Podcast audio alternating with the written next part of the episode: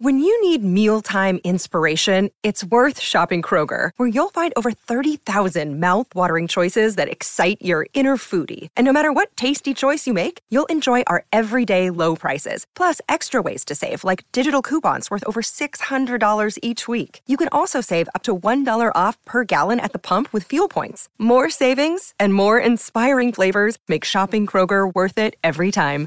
Kroger, fresh for everyone. Fuel restrictions apply. If you look for it, every day has cause for celebration. Celebrate a friend for their promotion, baby wedding, life thing. Celebrate yourself for keeping the couch warm.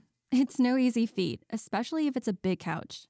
Or maybe you just want to celebrate living in 2023, where you can get beer, wine, and spirits delivered from Drizzly in under 60 minutes without leaving said couch. So download the Drizzly app or go to drizzly.com. That's D R I Z L Y.com and get your favorite drinks delivered today. You're digging the Rock and Roll Heaven podcast with LD, Will the Thrill, and TJ2.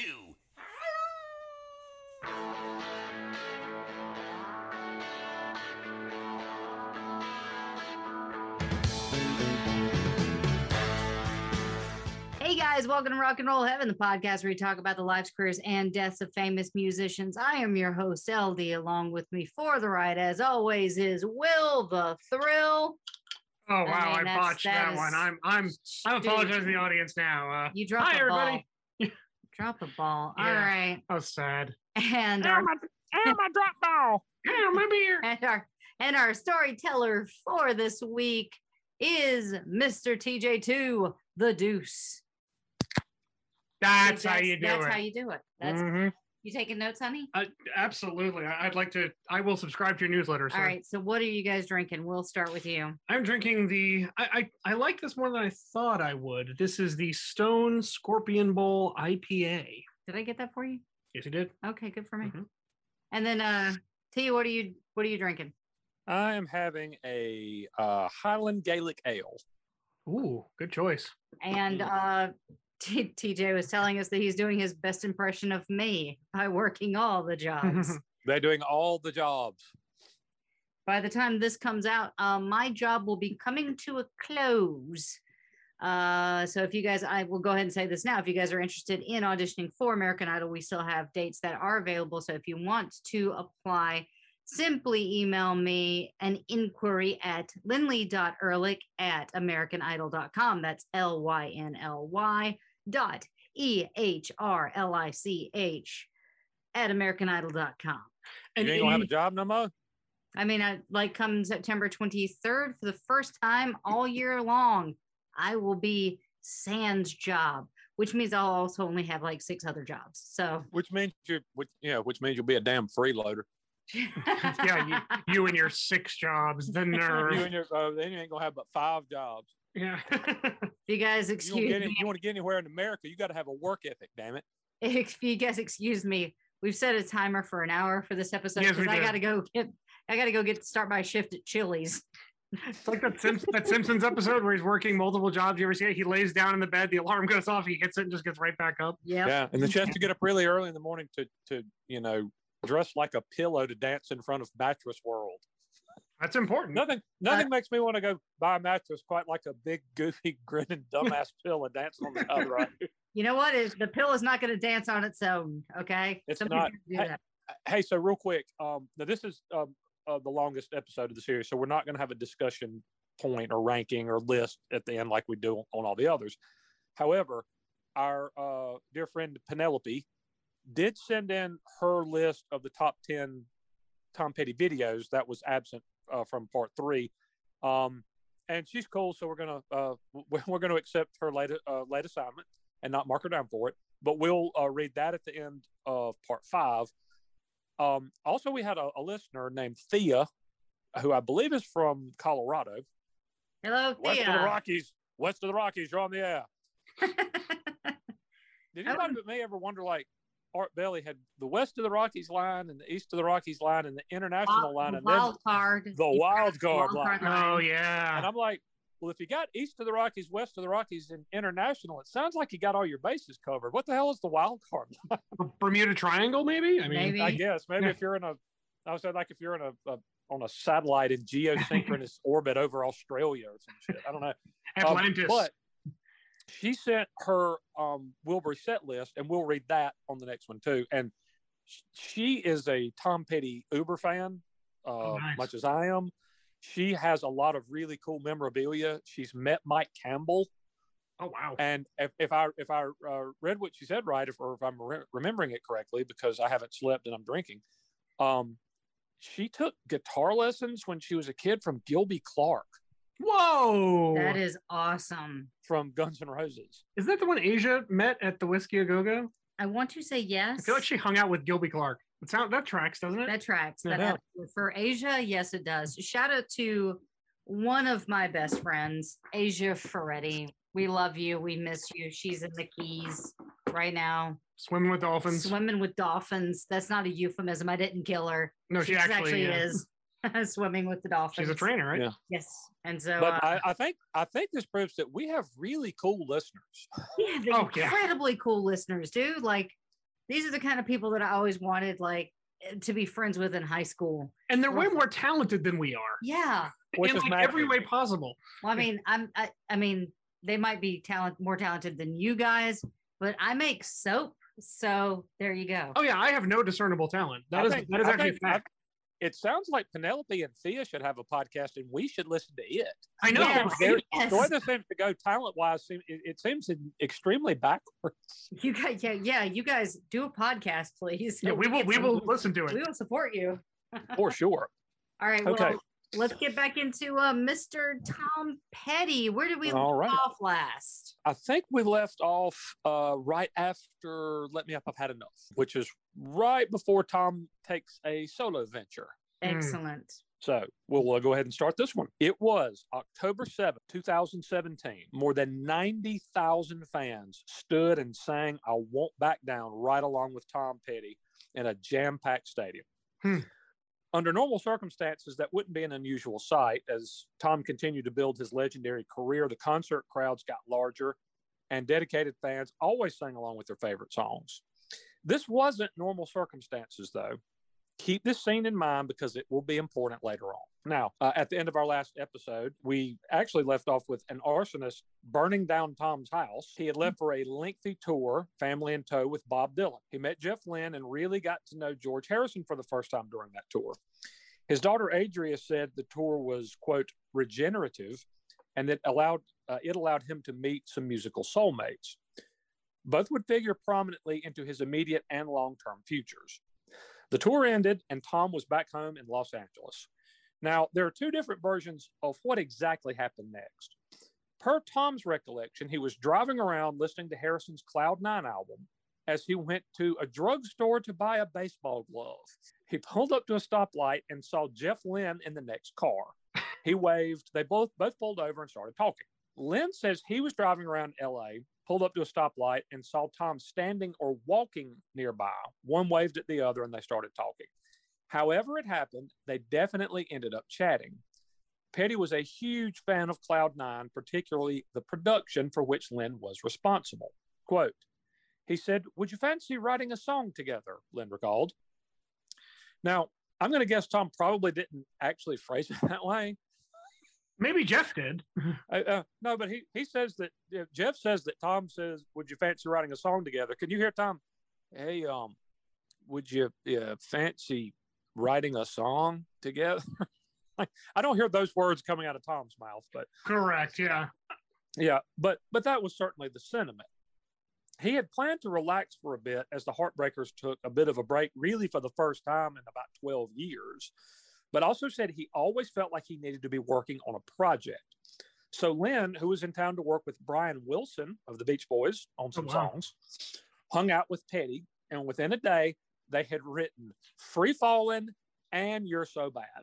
Seriously, That's not fair. that's really not fair. Yeah. Keep in mind that these uh, two guys were also in the Wilburys who wrote and recorded nine songs in nine days Which is just bonkers. I mean, for their first me, album, which is a freaking masterpiece. if you gave me nine days, I don't think I'd come up with a chord. I have I do good to, to poop once every nine days, much less write two songs that good. Um, as the songs kept coming, they went to the home of Heartbreaker guitarist Mike Campbell to make use of his garage studio. Tom really had not planned on making a solo album per se. He hadn't planned anything really, but it soon became clear that that's what he was doing. Friends would stop by and pitch in, including every member of the Traveling Wilburys aside from Bob Dylan and every Heartbreaker besides drummer Stan Lynch. Hmm. Tom, per one interview I watched, sort of reasoned that it didn't make any sense to record the songs, then call the Heartbreakers together and re record all of them. So it just kind of became a solo album. Hmm. Initially, the other Heartbreakers, other than maybe Campbell, who was heavily involved in the project, were upset at the idea of Tom making a solo record. Benmont Tench said that when he told other people about his disappointment, two separate individuals told him it actually presented a great opportunity for him to go to rehab. So he did. Huh. Yeah, he did. And he said, quote, that album saved my life. Bassist Howie Epstein was initially bothered, but said it dawned on him that all Tom was actually doing was branching out and working with some other people, which members of the Heartbreakers had done for some time. Lynch, who we've mentioned previously, Tom often butted heads with, said he didn't particularly like some of the songs on Tom's record, including Free Falling, by the way. But he felt like he was in a cover band when they were incorporated into future Heartbreaker set lists. Tom said Lynne kept telling him that he had to leave to return to London, but, quote, I kept convincing him to stay one more week and work on one more track. As we discussed in our Traveling Wilbury episode, the recording process was actually interrupted by the formation of the supergroup, which knocked out an album in nine days. Some artists came in and out as well. Randy Newman stopped by Campbell's garage, as did Del Shannon at various times. Oh, there's our Oh, there's wow. our there's our Randy Newman. Yep. Uh, ladies and gentlemen, our Randy Newman reference of the podcast. Is that a thing now? No, that's not a thing. Oh, okay. That's Sorry. If we could not have that be a thing, I would really appreciate it. Uh, I do not need to be trying to find a spider web of Manfred Mann's Earth Band and Um, I want you to hold both those names in mind for our next. come series. on. I'm not kidding. We're not making Oh, Randy gosh. Newman a thing. I, I'm not making a Cannot thing, wait. but this thing will happen. Cannot wait. But yes, Del Shannon and Randy Newman both stopped by Mike Campbell's garage. That's that they were recording. Uh, Shannon was working on a new record that Lynne would produce and that Petty and Campbell would be major contributors to as well. Campbell actually marveled at how adept Lynne was in his somewhat primitive 24 track analog studio. Adria Petty called him a true quote recording artist in that he was masterful at capturing the sounds he was looking for. Campbell said he learned a lot from previous producer Jimmy Iovine and would from future producer Rick Rubin as well, but that no one taught him more about the recording process ever than Jeff Lynne. And it's interesting because we always peg Jeff Lynne as the fifth wheel in the Wilburys, but it sounds like in the studio, he's the guy you want no, at Jeff, the, Jeff at the Lynne is a board. Jeff Yeah. Lynne is a wizard. He's, He's, on a he's a wizard. First of all, he's he, he's a good singer. He's a good guitar player. He's a good songwriter. But in, in the studio, just think about in, a, in uh, uh, I think I guess an episode or two back when we went through all the stuff that he produced in this one little stretch. yeah. it If, if was it's good enough for. George, if it's good enough for George he had his Harrison, fingerprint. He basically had his fingerprints on every album that came out between about 1987 and 1995. It seemed with, with the exception of anything by Bob Dylan, correct? Uh, right. he, he did not produce he did not produce Bob. Now, unlike the other two, Iovine and Rubin, Jeff Lynne, of course, was actually a musician himself and showed Campbell how to go about capturing specific sounds and then piecing them together. He also marveled at how quickly Lynne was able to do so. Now, if you're a little bit of an analog recording nerd like I am, go find Rick Rubin's Broken Record podcast when he had Mike Campbell as a, a guest because he explains in greater detail than I'm going to go into here some of the stuff that Lynne did. But one of them, uh, the only thing I, there was a lot of track stacking, there was a lot of condensing this sound and this sound and this sound into uh, one track to to free up more room for the for the vocals and stuff like that. It, it, it- but it was bouncing stuff from this tape to that tape to this tape to that tape and overdubbing them and playing them at the same time and re-record them. The only thing I want to mention is that that Campbell said it kind of took him aback was when the time came to record the percussion. He did not. He is not a live in the studio, live on the floor recording guy. He he likes to piece things together. But when it came time to record percussion, he didn't have the drummer come in and just and play the drum parts. He told him like, "Okay, all right, uh, all right, we're going to do the drums now. I just want you to play the bass drum." And so the person goes through, puts so puts the sticks down, and just sits there and thumps that bass drum every time it comes up in the song. And he goes, "Great, great, all right, we got that. Now I want you to hit the snare. Just just do the snare part." Oh wow. So now he's sitting he's sitting there and he just you know he just plays that the snare. All right, great, we got that. Excellent. Now I want you to play the tom toms, all the tom tom parts for the song. Just just play those. So the, the so you got to think the drummer a drummer is so used to playing fully that he's probably still moving his hands as though he's hitting everything, but he's but, but he's actually only hitting the tom tom. it's like isolating vocal tracks. Yeah. Right, right, right. And then he goes, "All right, great. So now, last thing, let's let's uh, do the hi hat." And so just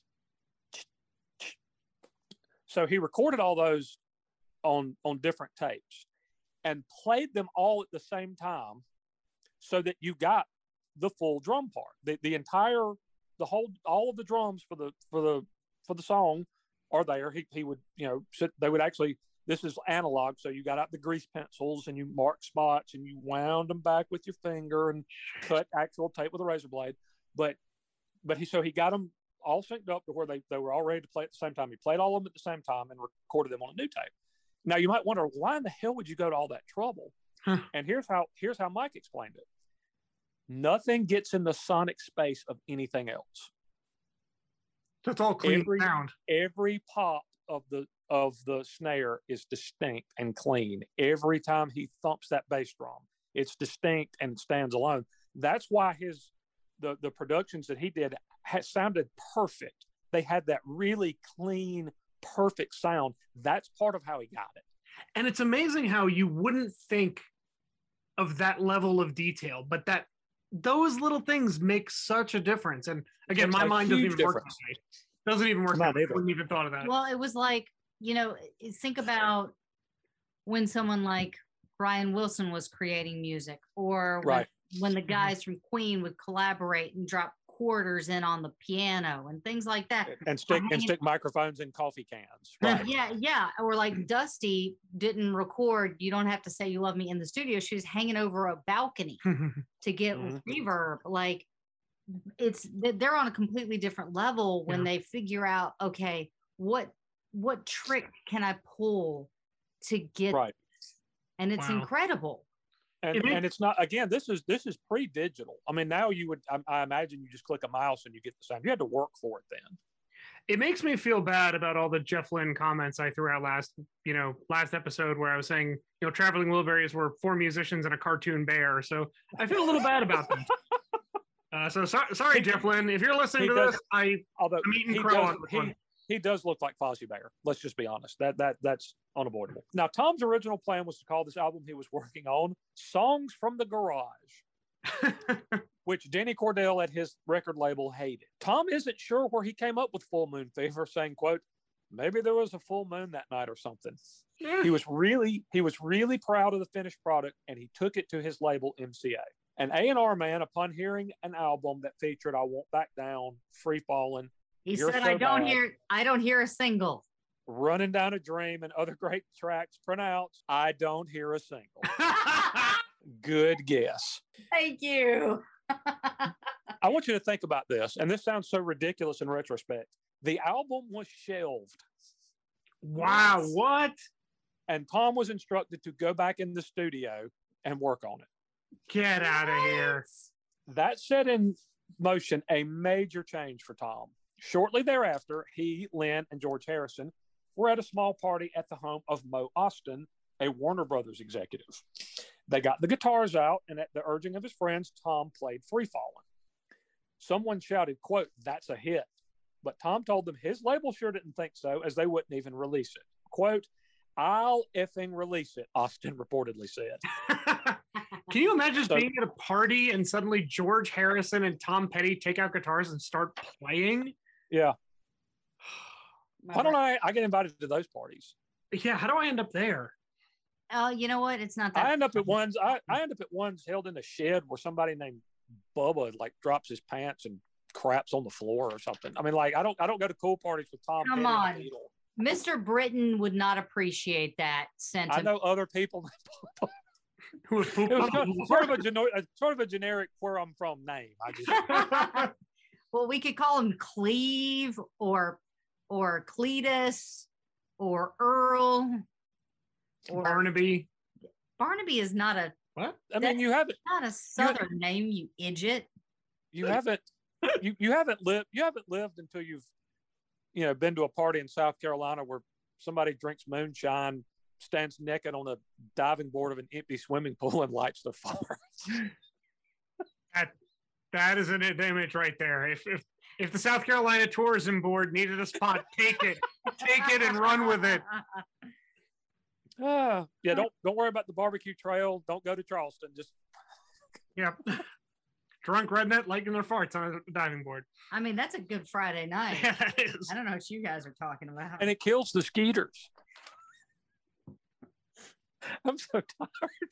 I'm so dumb and punchy. Anyway, so Tom inked a secret deal with Warner Brothers Records. The contract would be kept in a vault and not spoken of until Tom had fulfilled his contractual obligations with MCA. Now, there was a change at MCA shortly thereafter, and the new regime loved Full Moon Fever, and they released it. And that proved to be a very wise move, as the album hit number three on the Billboard Albums chart, outsold every Heartbreakers record by going five times platinum, produced three top 40 pop hits and six top 10 hits on the rock charts. Jeez. Now, there are a couple of songs on the album I'd rather play personally, but I feel like we'd be veering into too cute territory if we didn't play probably Tom's biggest, most played, and most endearing song. So we're going to do that. Here is Tom Petty and Free Fallin'.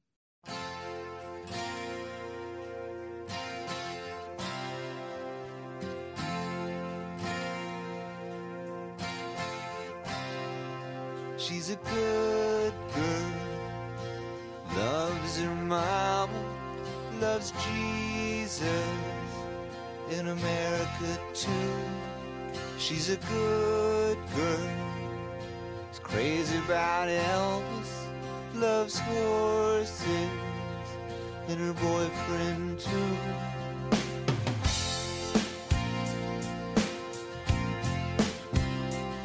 And it's a long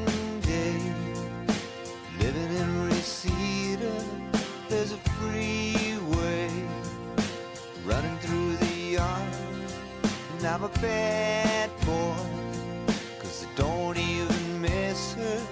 I'm a bad boy for breaking her heart.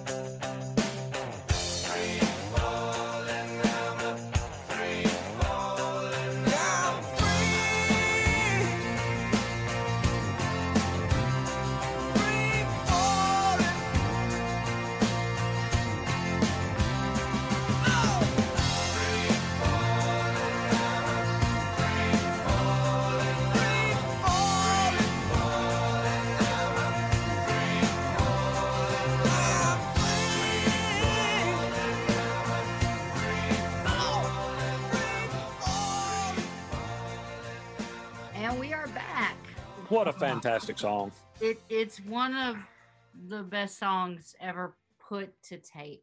I mean, I just I won't say it's in my top 10. Although I do I I, I truly love Tom Petty. I will say that that top 10 part, like that top 10 is taken up by the Wilburys. So That's fair. I would say Yeah. that that song's probably my top 30 songs of all time. Yeah, that that's to me almost American songbook material now. Yep. Can, can I offer a personal fun fact here? Oh, Sure. Fun fact. I have, in fact, jumped out of an airplane. Remember you oh saw that? Oh my gosh, and the video was too free Eh, yes. Now, Oh, hang on. Ah, sorry. now, when I jumped out of the airplane, one quick factoid is I jumped out at the time with the person who held the Guinness Book of World Records for most jumps, Don Kellner, who's passed away. But they Did do he- a video. Did he? He did not die while diving. No, he just he was an old guy. okay. And uh it was a video that they took of you jumping out of the plane and there were like five songs you could pick from and i think this was the obvious choice so my video Sure. is forever etched with tom petty's free falling Yep. Fantastic. yep, Yep. Uh, now, Tom told Billboard that song started as a joke. he made up the first verse to quote amuse Jeff. I thought it was amusing. At some point, Lynne leaned over and said, "Free falling."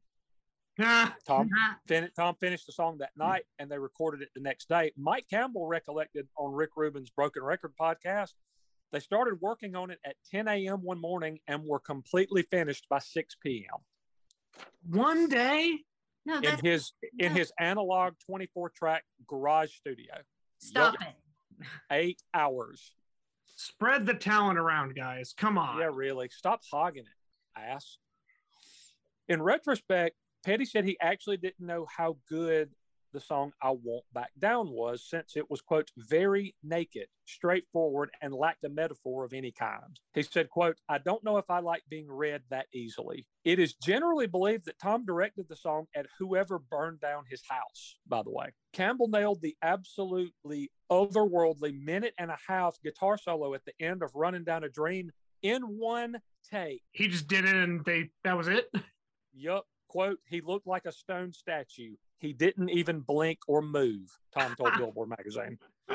Well, you know, there there are those like stories out there of people being able to do things in one take. I think the most famous for me is probably Celine Dion.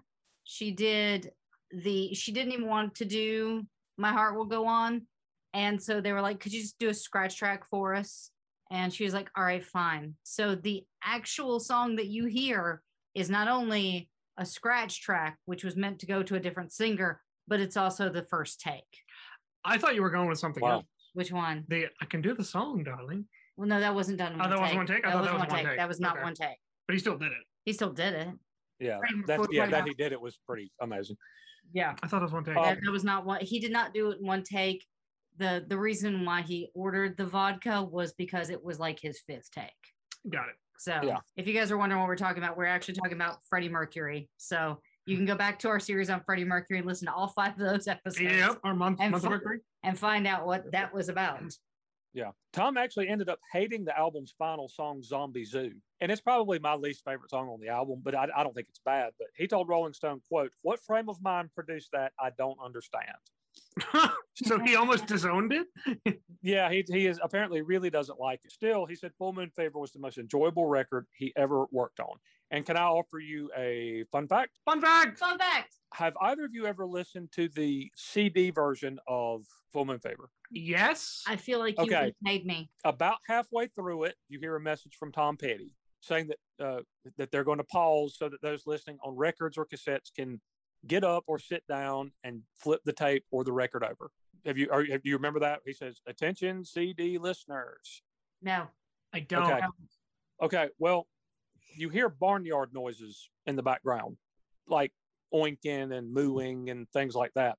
Credited with quote barnyard noises on the sort of hidden little track thing, uh, hello CD listeners, is Del Shannon. What Del Shannon provides the moos and oinks and whinnies that you hear in the background. that's funny Hey T, I hate to interrupt you, but we need to take a short break for our sponsors.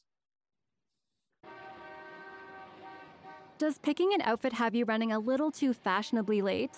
We get it. Great taste takes time. That's why Drizzly, the number one app for alcohol delivery, has your back with the largest selection of beer, wine, and spirits delivered in under 60 minutes. Convenience never goes out of style. So if you need to spend some extra time in the mirror instead of at the store, download the Drizzly app or go to drizzly.com. That's D R I Z L Y.com today. And we are back. We are back to part four of the great Tom Petty. In 1990, the Wilburys released a second album, as we talked about, but the joy was likely tempered just a little bit. Del Shannon, one of Tom's musical idols with whom he had become friends, sadly took his own life that same year. Hmm.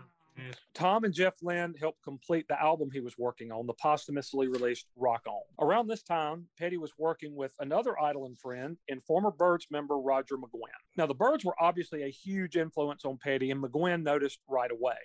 The first time he heard American Girl, he actually thought it was a Byrds song and said to himself, quote, I don't remember recording that. He did, though, covering the song about a year after its release, which Tom said, quote, stamped my passport into the into the big time. In Peter Bogdanovich's excellent documentary, Running Down a Dream, there's a scene of Tom and McGuinn in the studio as the latter worked on his comeback record back in Rio sometime around late 1990 or early 1991. Two A&R men walked in and handed McGuinn a song they wanted him to sing. Now, McGuinn was somewhat amenable to the idea, as he probably wanted to stay in the label's good graces as he tried to mount his comeback. But Tom took a look at the lyrics and absolutely lost his mind. He told the two in no uncertain terms that the song was, quote, shit. Huh. How Quote, did he really feel? quote, are you getting kickbacks on this? He asked. He pronounced that, quote, I can smoke a joint and write two better lines than this. He then asked the two, quote, Do you know who this man is? When one of them said they knew it was Roger McGuinn, Tom shot, shot back, quote, Yeah, but do you know who this man is? He Hmm. was offended that someone he held in such high regard would be given such schlock to record. In retrospect, McGuinn said the song did suck and he was glad Tom spoke out on his behalf Huh. he ended up not recording the song. Now, a joint was likely involved, as the two ended up writing a song called King of the Hill that did make the album, which hit number 44 on the Billboard album chart. Tom Petty and the Heartbreakers reconvened with Jeff Lynne serving as producer to record 1991's Into the Great Wide Open. nice. Now, they, they weren't the only band to do so that year, as 1991 is also no, uh, noteworthy for the reformation of, though it is not nearly as lauded or successful as that of the Heartbreakers, of Manfred Mann's Earth Band. There it is, folks. Can I can I try it? Can I try it? Please. Sure, please. okay, you want to you want to lead me into it? Tell you Uh, what, the, uh, the- the- okay. the- the ladies and gentlemen. Ladies and gentlemen, our federally mandated Manfred Mann's Earth Band reference of the podcast. Has been satisfied. I don't know how I feel about that. it's Yes, it, ladies and gentlemen, there it is. it has our been federally mandated- satisfied. And, and Dobby- Reference to Dobby has satisfied- Dobby has satisfied the Manfred Mann's Earth Band reference of the podcast. I'm really Mr. wondering Potter. a- a- an alternate universe where Manfred Mann is part of the Harry Potter world. Was that better? That was amazing. Thanks. And thanks for finding us on Facebook, Manfred Mann's Earth Band. Yep. We, we appreciate it. Thank you, Manfred Mann. Yes, I don't think we've actually mentioned that for this audience. We did when we visited with our friends on the Yeah Uh Huh podcast. Oh yeah. You want to break that news to people who, who don't know Oh. yet? That was okay, awesome. yeah, cheese and crackers, middle of the episode. Sorry, guys, to break up the Tom Petty episode, but uh, I go on. I, w- you can see the post, I believe, on our Instagram and our Facebook, Yep. if I'm not mistaken. But I, it was like a Sunday morning. I'm, you know, I go to the restroom like I normally do, flipping through the Facebook, you know, while nature's doing its thing, and I see a notification, and it's somebody wants to invite you to a group and I click on the notification and it says Manfred Mann's Earth Band would like to invite you to the private Manfred Mann's Earth Band group. And at that point, I pooped. well, well, what happened was is I was awoken from my blissful slumber by honey, you need to look at this. It was Will was Yeah. like dead asleep. dead asleep. And like normally I let him sleep on the weekends because he's got to wake up super early. But I was like, honey, Will, bear, bear. And I think I looked at it, and my first reaction was, "Well, the jig is up." you weren't Yeah. even mad at me for waking you up. Mm. I've Not said for a long time that you know there's there's a very fine line between running gag and defamation, and at some point we were going to cross it. So, It and- so thankfully, it- so, thankfully it wasn't. Manfred Mann's attorneys would like you to join a private group, so they'll know where to serve the papers. Yeah. decline, decline. Yes. Okay. So anyway, so yes, so we we have now been invited to join a private Manfred Mann group by Manfred Mann's Earth Earthman themselves. Which we are happy about. Thank you, Manfred Mann. So uh, this album that that uh, Tom Petty and the Heartbreakers were working on upon uh, getting back together would be the last album by the band to feature Stan Lynch on the drums, and the last album of new material Tom would produce for MCA. It went double platinum. It was well received critically and featured a couple of big hits in Learning to Fly and the album's title track, Into the Great Wide Open, which featured a brilliant video that starred Yes. Tom's friend Johnny Depp, Faye Dunaway, Matt LeBlanc, Chynna Phillips, and Terence Trent D'Arby. Wish Depp said that Dunaway, De- Depp said that Dunaway was practically schoolgirl giddy over getting to meet Tom. By the way, there were uh, there was two gunslingers. Or that's one of the songs on the album, which is widely seen as a protest song against the first Gulf War, which had just started. Out in the Cold is an absolute guitar scorcher, making Oh. some noise. And You and I Will Meet Again are both excellent. But I actually want to play a different song from this one. It was released as a single, but it was not a hit, oddly. Still, it's one of my favorites. And I'm the one that wrote like 80 pages for this podcast. so I'm damn well going to play it if I want to. So here's Tom Petty and the Heartbreakers with King's Highway.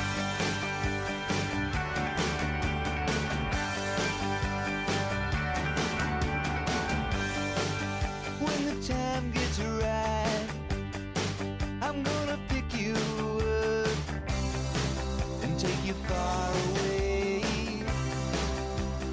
trouble, my love. Under a big old sky, out in a field of green. There's gotta be something left for us to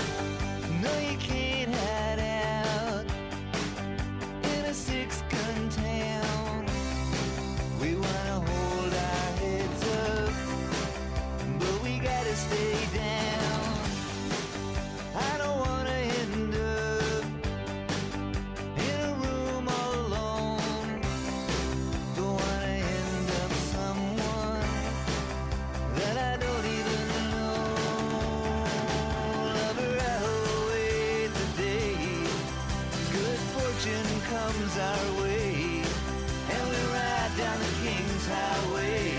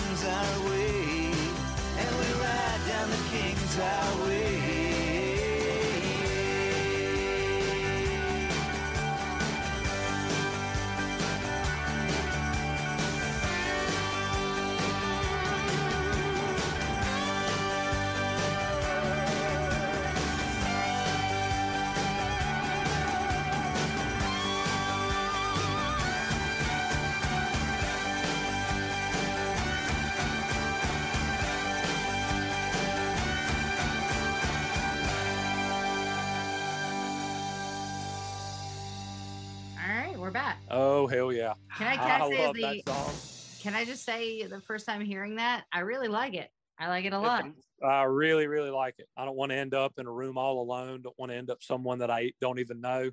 He'll Tom Tom, Tom is Tom is uh, is sneaky good at turns of a phrase. In Oh, songs. absolutely. His Yeah, his lyrics are what I would call deceptively simple. Uh, but but but also deceptively magnificent. Exactly. Yeah. That it's, Ac- it seems Actually, simple. that's not deceptive. It's fairly flagrant. They're they're Yeah. magnificent. Yeah, that's a great song from the end of the Great Wide Open album. There. And an album I always forget about again between Full Moon Fever and Wildflowers. It gets That, lost. that's the thing. That's the thing. That was tucked in between Wilburys Volume One, Full Moon Fever, Wilburys Volume Two, and then Wildflowers. It's kind of dropped right in the middle of all that, so it you know it gets a little glossed over. I actually really really like that album. So I think the problem is Tom release some crappy albums. Come on, man. Put out something that sucks so that we can yeah Put out a spaghetti incident or something. uh, yeah right. River Where's your Van Halen Three or Cookie Puss? Don't you Um, besmirch the good name of Cookie Puss. Cookie No. Puss smirches its own name. tensions were really starting to mount now between Tom Petty and drummer Stan Lynch. The drummer once said, quote, every band needs an asshole like every circus needs a clown, and I guess I'm it. what a great quote. One documentary I watched said that Lynch actually moved back to Florida without telling the rest of the band. now, Wikipedia says he didn't actually move back to Florida until after he left the Heartbreakers. However, that happened. The band was supposed to play at the opening of Johnny Depp's Viper Room, but apparently Lynch didn't want to do it. Petty told him, quote, fine, we'll get Ringo to do it then. Nice. So Lynch did show up and play the gig, but Depp apparently didn't hear that story until much later and said, as great as the show ended up being, he sort of wished that Ringo had played the drums with Tom Petty that night. so are you saying they opened the Viper Room? Right? Yeah. Oh, yes. Yes. Todd, That, they were they opened the Viper Room. That was the first concert at that venue. Wow. Tom Petty and the Heartbreakers. Lynch's last gig with the Heartbreakers was at the Bridge School benefit concert in California. He left after that, citing personal and musical differences with Petty. He went on to work with the Eagles, Bob Dylan, the Mavericks, John Mellencamp, and a host of others. And he actually wrote the number one country hit Back When for Tim McGraw. So he continued to, to be very successful in music. Stan Lynch did? Yep, sure Oh, did. wow. Wow. Huh. to show now to show the kind of guy that Tom was though he invited Lynch to join the he and the Heartbreakers on stage when they were inducted into the Rock and Roll Hall of Fame. Oh, classy. Now he would eventually be replaced full time by Steve Ferrone, who had played or recorded with the likes of Eric Clapton, the Bee Gees, Chaka Khan, Aerosmith, and Rick James. Bitch. Anyone However- we've heard of? I mean, again a few obscure indie artists uh, that that struggled for uh, recognition and success. However, there was apparently one other person considered for the gig before they ended up hiring Ferrone.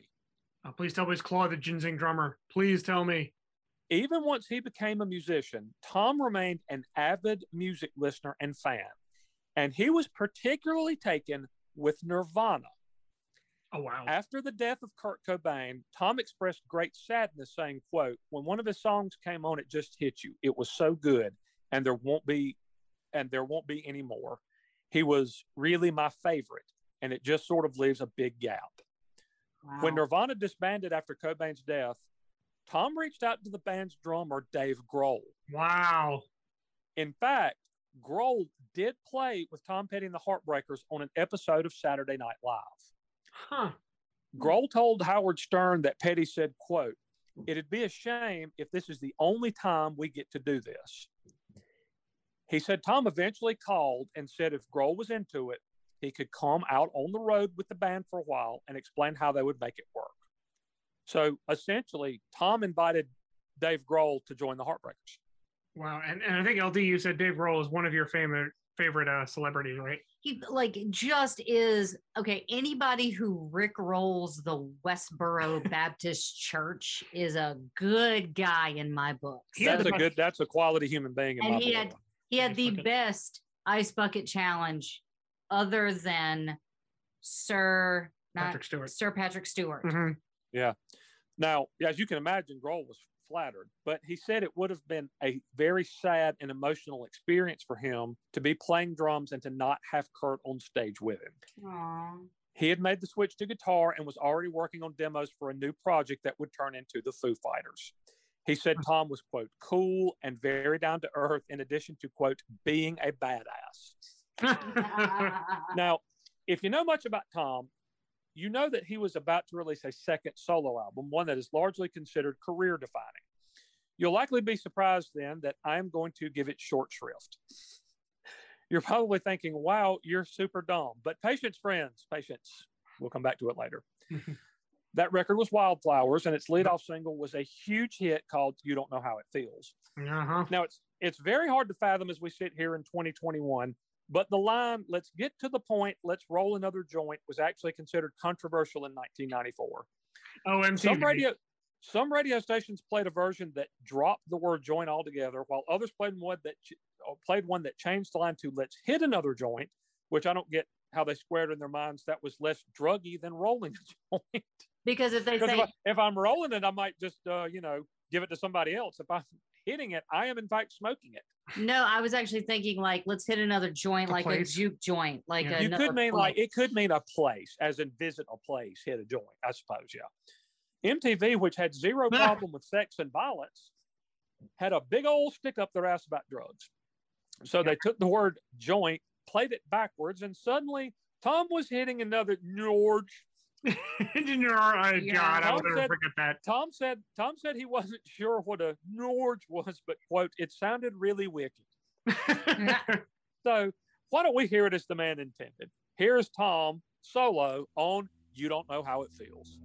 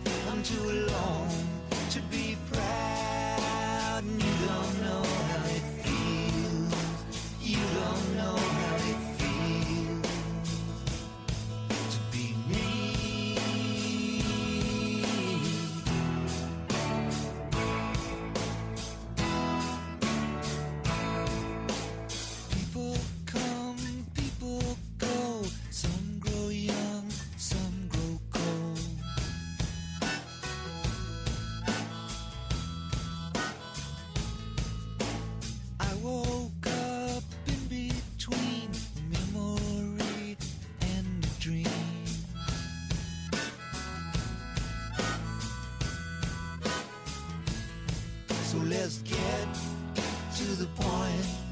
Let's roll another joint. Let's head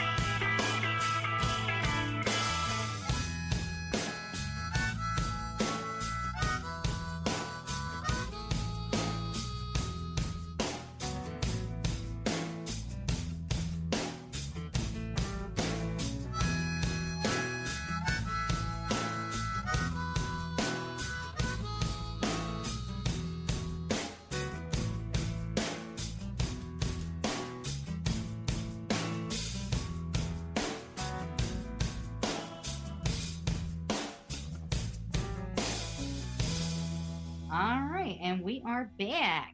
All right, another another classic. It, it does not get weary. That song does not get weary. Never tire of that one, or or hardly anything Tom's ever done. Yeah, fair. Okay. In 1995, Tom would get to work with another one of his idols, and he and the Heartbreakers would, for the second time, become someone's backing band. Now, of course, he toured with Dylan. He and the Heartbreakers were Tom's band for a, a lengthy tour of Europe. But Johnny Cash had released his first Rick Rubin produced album a few years earlier, a stripped down acoustic affair.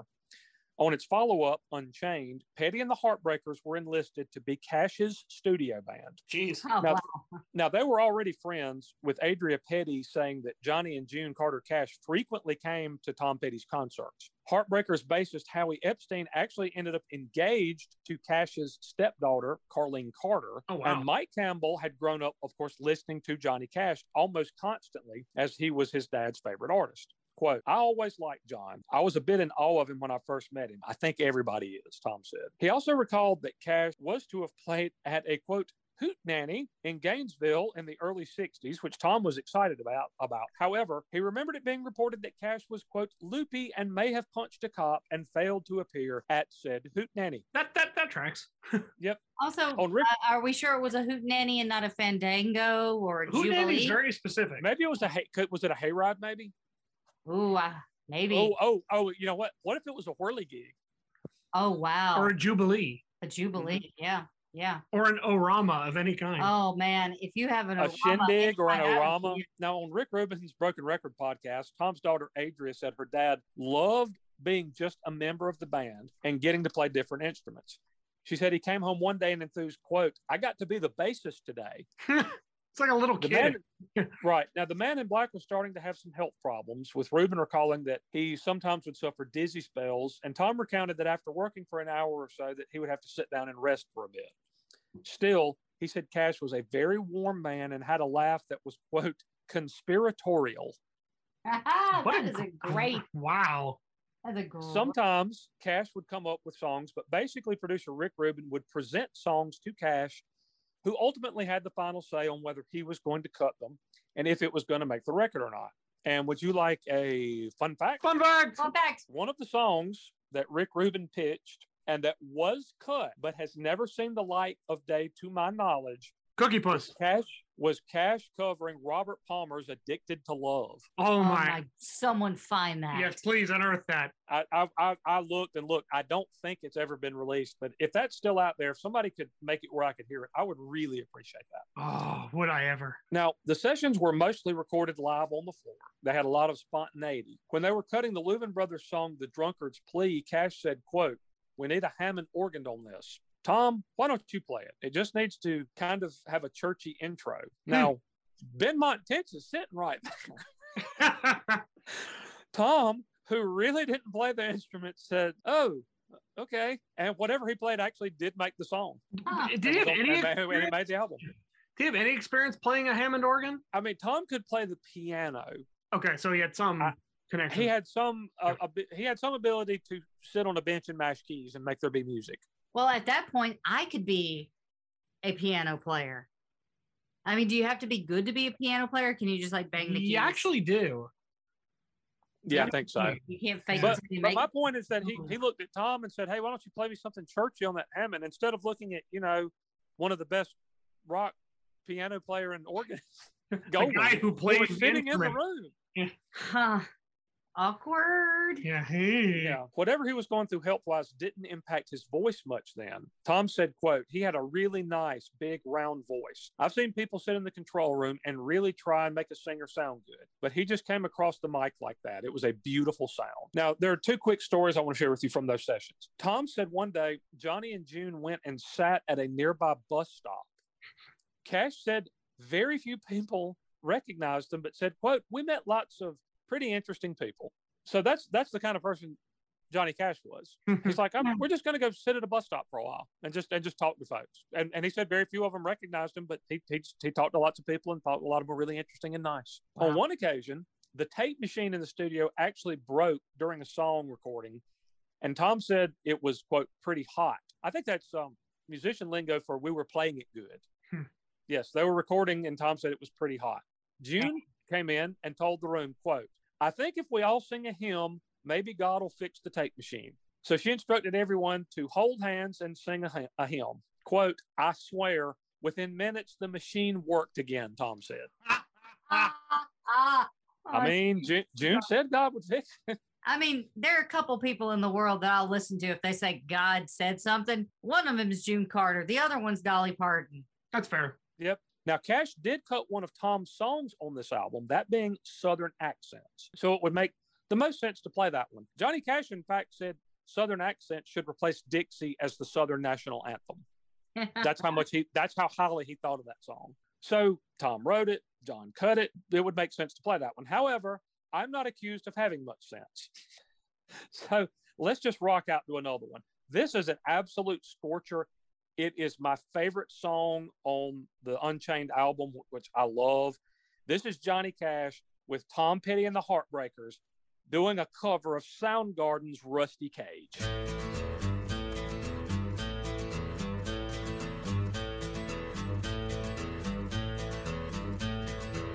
You wired me awake and hit me with a hand of broken nails. You tied my lead and pulled my chain to watch my blood begin to boil. But I'm gonna break, I'm gonna break my, gonna break my rusty cage and run. I'm gonna break, I'm gonna break my, gonna break my rusty cage and run.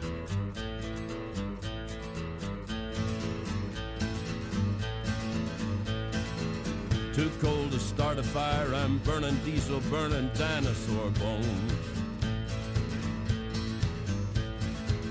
I'll take the river down to Stillwater and ride a pack of dogs.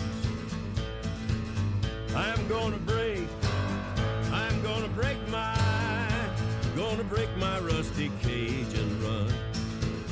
I'm gonna break, I'm gonna break my, gonna break my rusty cage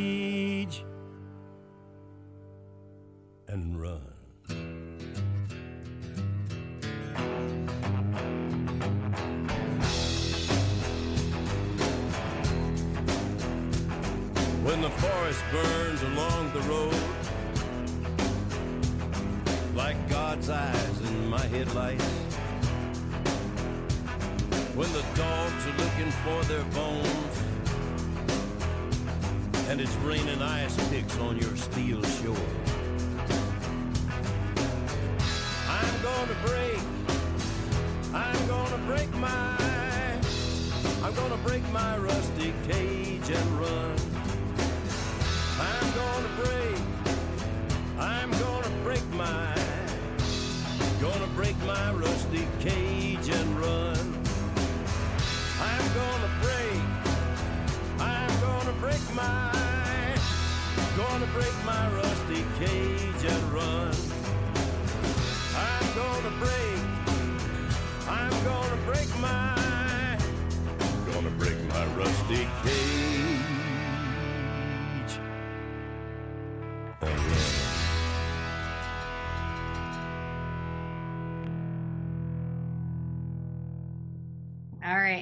are back.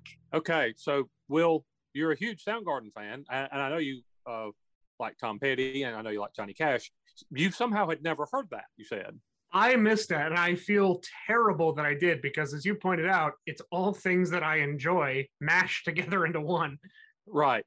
That is a banger. I love that song. It's it's worthy of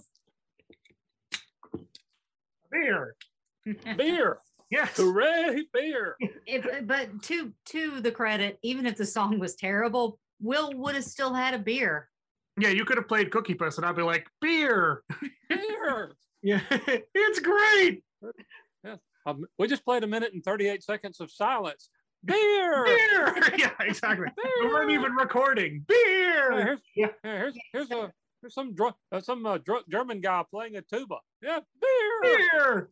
Okay, so here's the thing. Beer. Yes.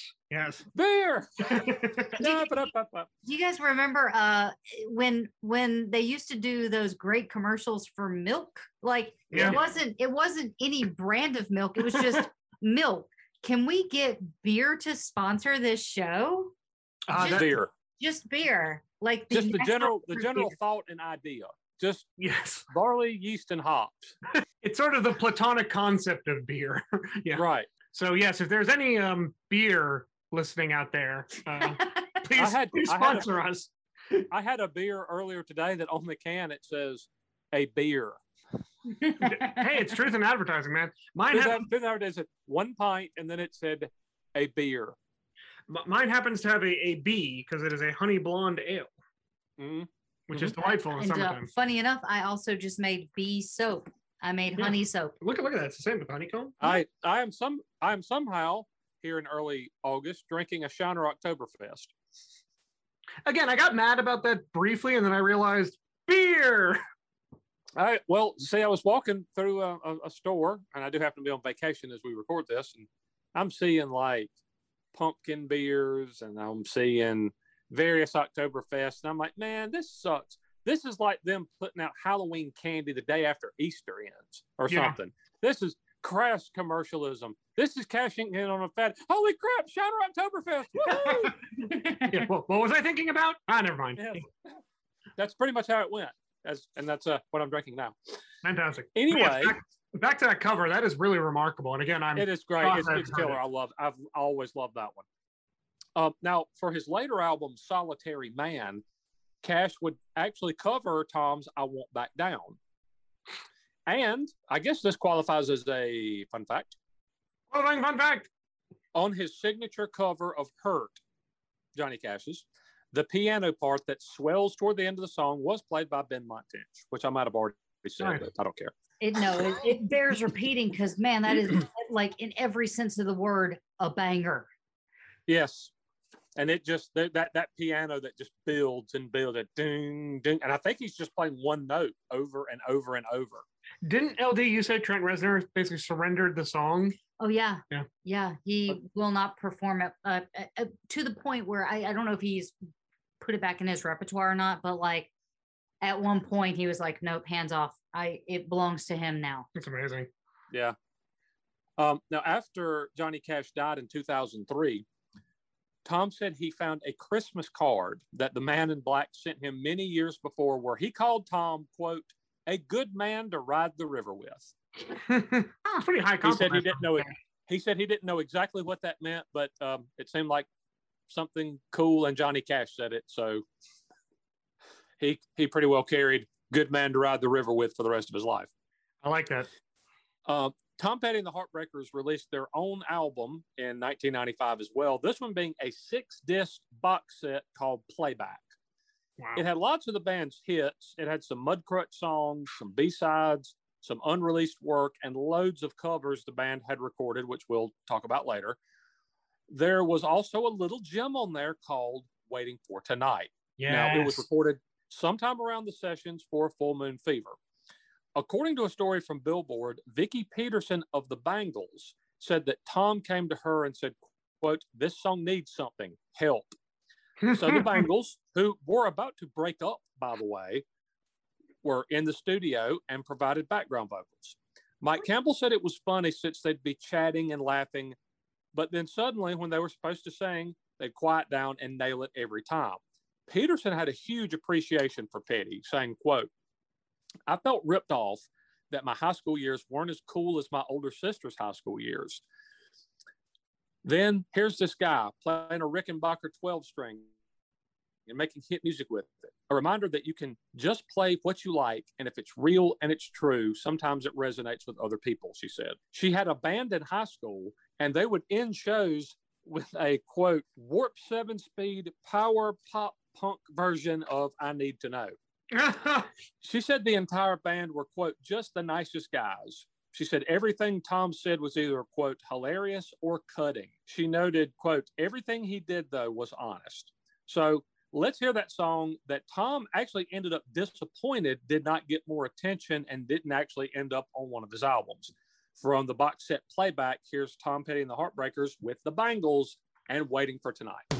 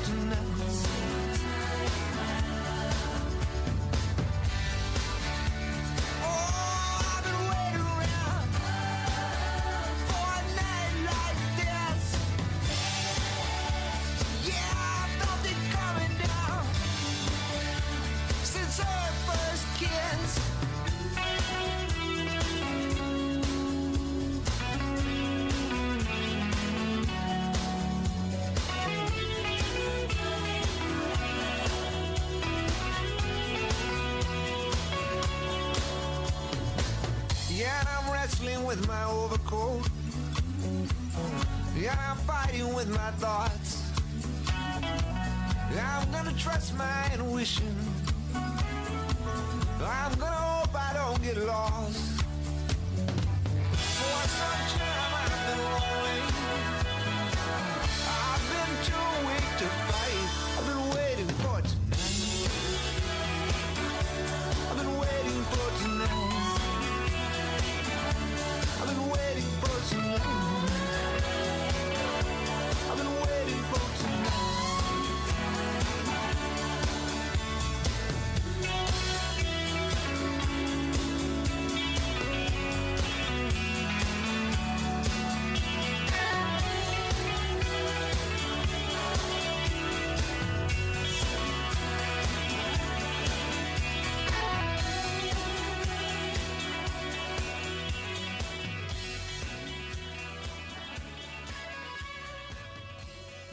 Long fade out. It's like a Yeah, it is. fade out. yeah, it is. But we're back. All right. So, well, I think this uh, question has to be stated since we just heard a song that did feature the Bangles because LD dragged us through who who would she rather Yes. the Wilburys or the Highwaymen. So, um, Just wondering, go go Spangles. Who you got? Uh, I mean, I- I think you uh, in previous conversations have brought up a very good point. I feel like Susanna Hoff and Belinda Carlisle almost cancel out. That's essentially Um, cancel out. That's two two of my top five ever, probably. So I, I think it depends on what I'm in the mood for. If if I want kind of something that's going to be a little more on the wild side, I'm going with the Go Go's. Sure. Yeah. Because I don't know if you've seen the video. But I, there's a I video. yes, I have. Yes. Um, if I want something a little more outlandish, I'm going. I'm going for the Go Go's. Sure. I think I, I think by nose probably Bangles for me. Yeah, it's close though. It's close, but it's close. It's very Yeah. close. Um. What? Okay. Okay. So Bangles mean, are L seven. Okay, here's the here's the deal. If I've got to choose, I'm going Go Go's. You know why? Because I Why? don't care what they look like. I just want to have a good time. There you go. Well, they would de- they could definitely party, but I think I think the Bangles were underrated partiers. I think. I don't know if they were underrated. It was the '80s, so Yeah, I think they partied. I think they just plain old party. yeah, I, Uh, I, I can see that. Okay. Well, anyway, away from music, 1996 featured a pretty significant life moment for for uh, Tom Petty. He and wife Jane, whom he'd married in 1974 and with whom he had two children, divorced that year. There were times that he spoke glowingly of her. In a 1991 Rolling Stone interview, he said, quote, There were a lot of years when I just wasn't really around, and fortunately Jane was strong enough to basically run the whole show by herself for a long time. He called her, quote, the most honest, frank person I've ever met. But he noted that there were times when, quote, we fought like effing Apaches. Wow. According to the biography written by Warren Zanes that I've referenced a few times, and that- now again, this was claimed in this book, which, and it's very interesting. So Warren Zanes was a former musician who had uh, been in a band that opened for Tom Petty, became an author, asked if he could do a biography. And Tom said yes, but he said, but it has to be an unauthorized biography. okay. And the guy said, and, and the guy said, well, you know, generally unauthorized biographies, people don't cooperate. And he said, oh, no, I'm going to cooperate. But I think that um, authorized biographies are complete BS because that means I'm telling you, you can't write about this. You can't ask me about this. You can't talk to this person. He said, I don't want any taint on this. I want you to write it exactly the way you think it needs to be written. So it needs to be unauthorized. But I'll you, I will said- you cooperate you said taint on this. You said it. tank. Taint. and I tried to walk away from it. You just can't. You can't leave taint that way. But, Yeah. but- but- but basically, basically, his whole idea was, yes, I'll cooperate fully.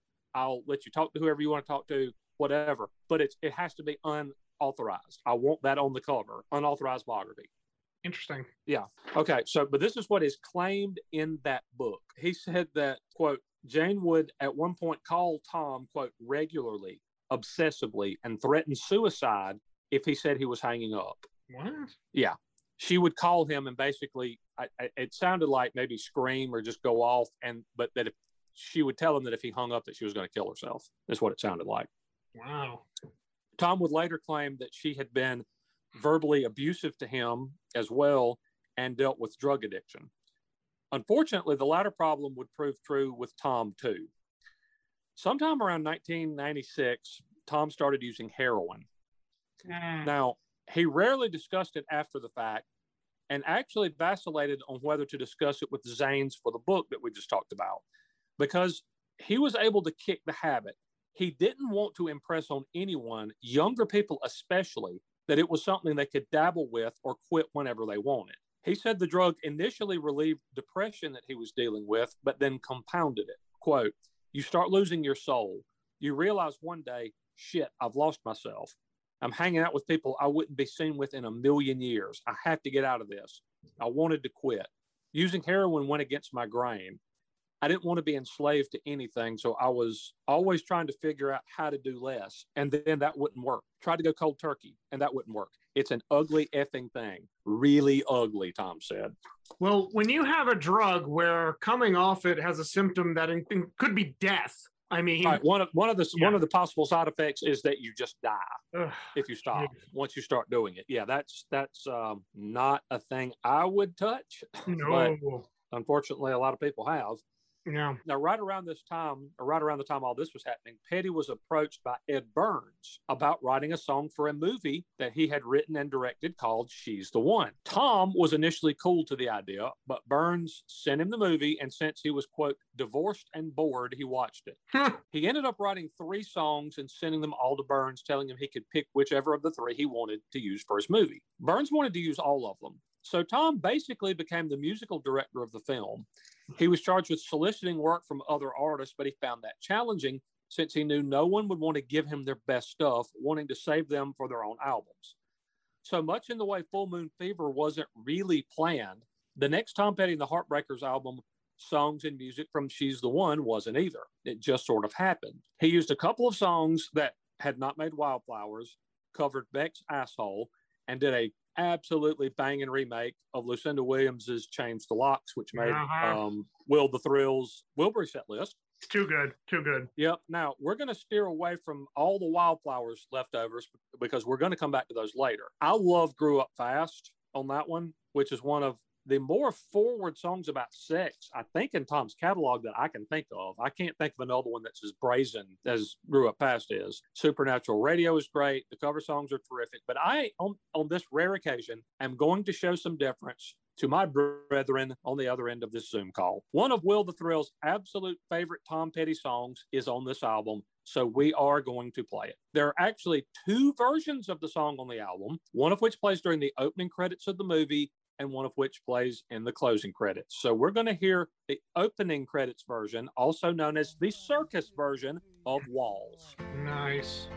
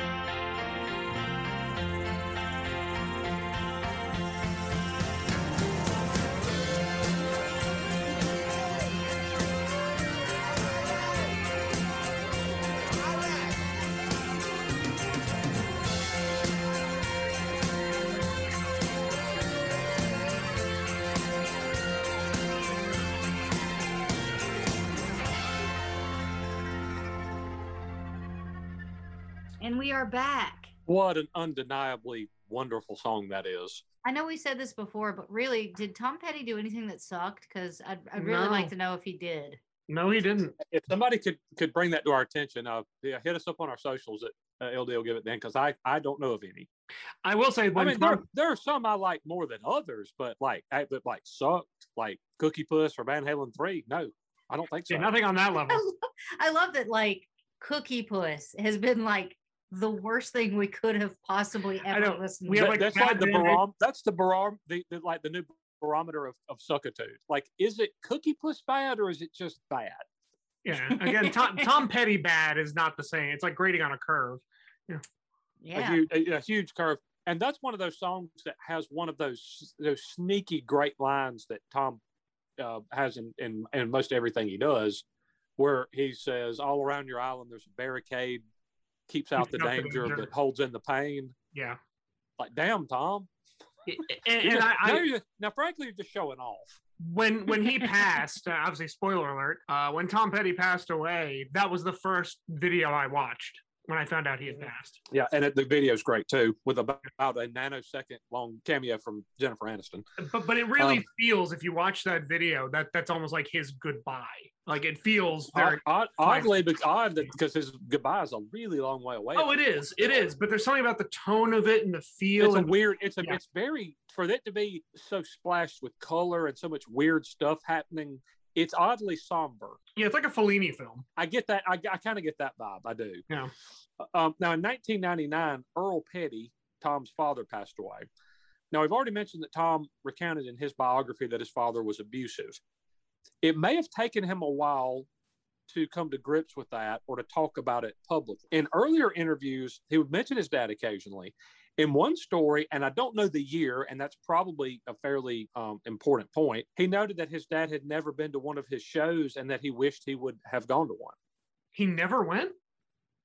Yeah, and I don't know what year we're talking about, but it, uh, famous enough. He's further far enough along that he's famous enough along that they're writing stories about him. So you know, probably a, a, good ways into his career.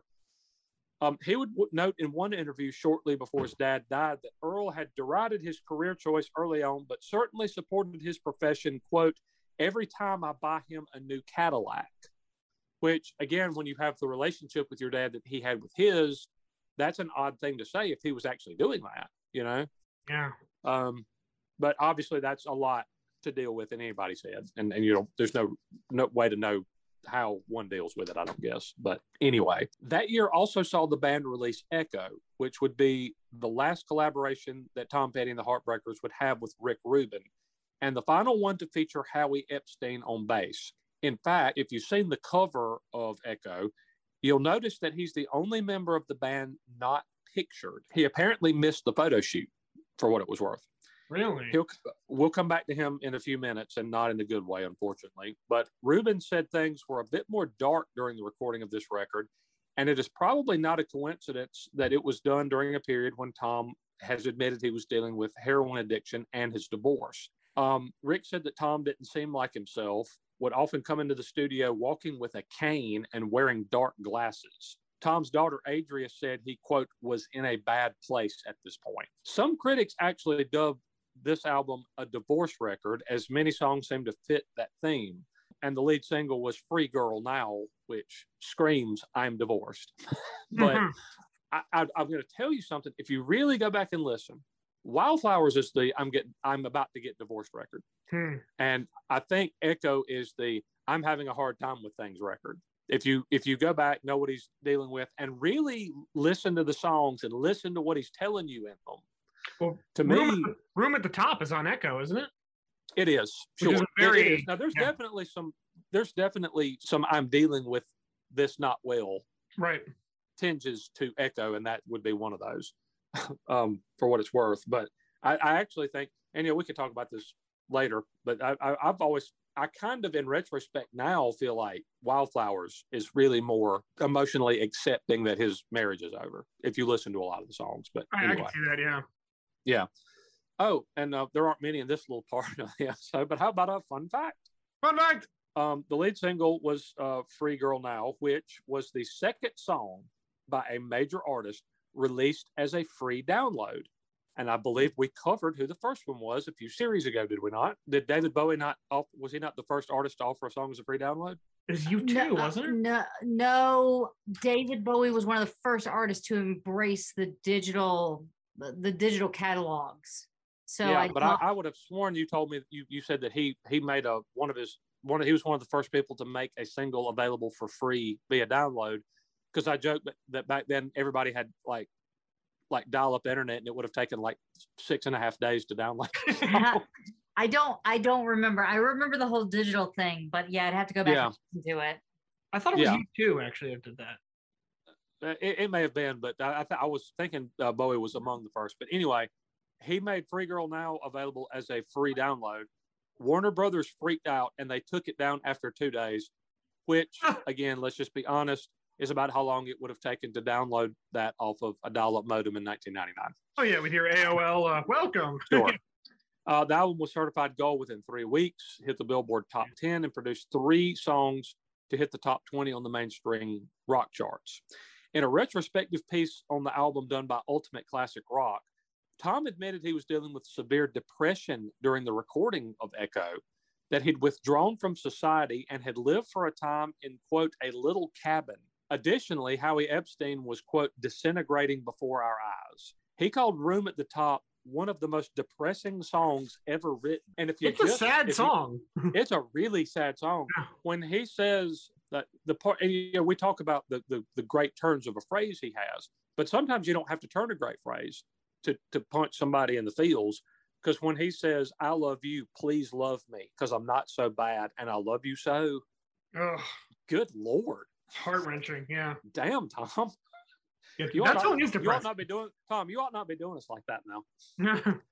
Come on. You're saying Um, don't do me like that?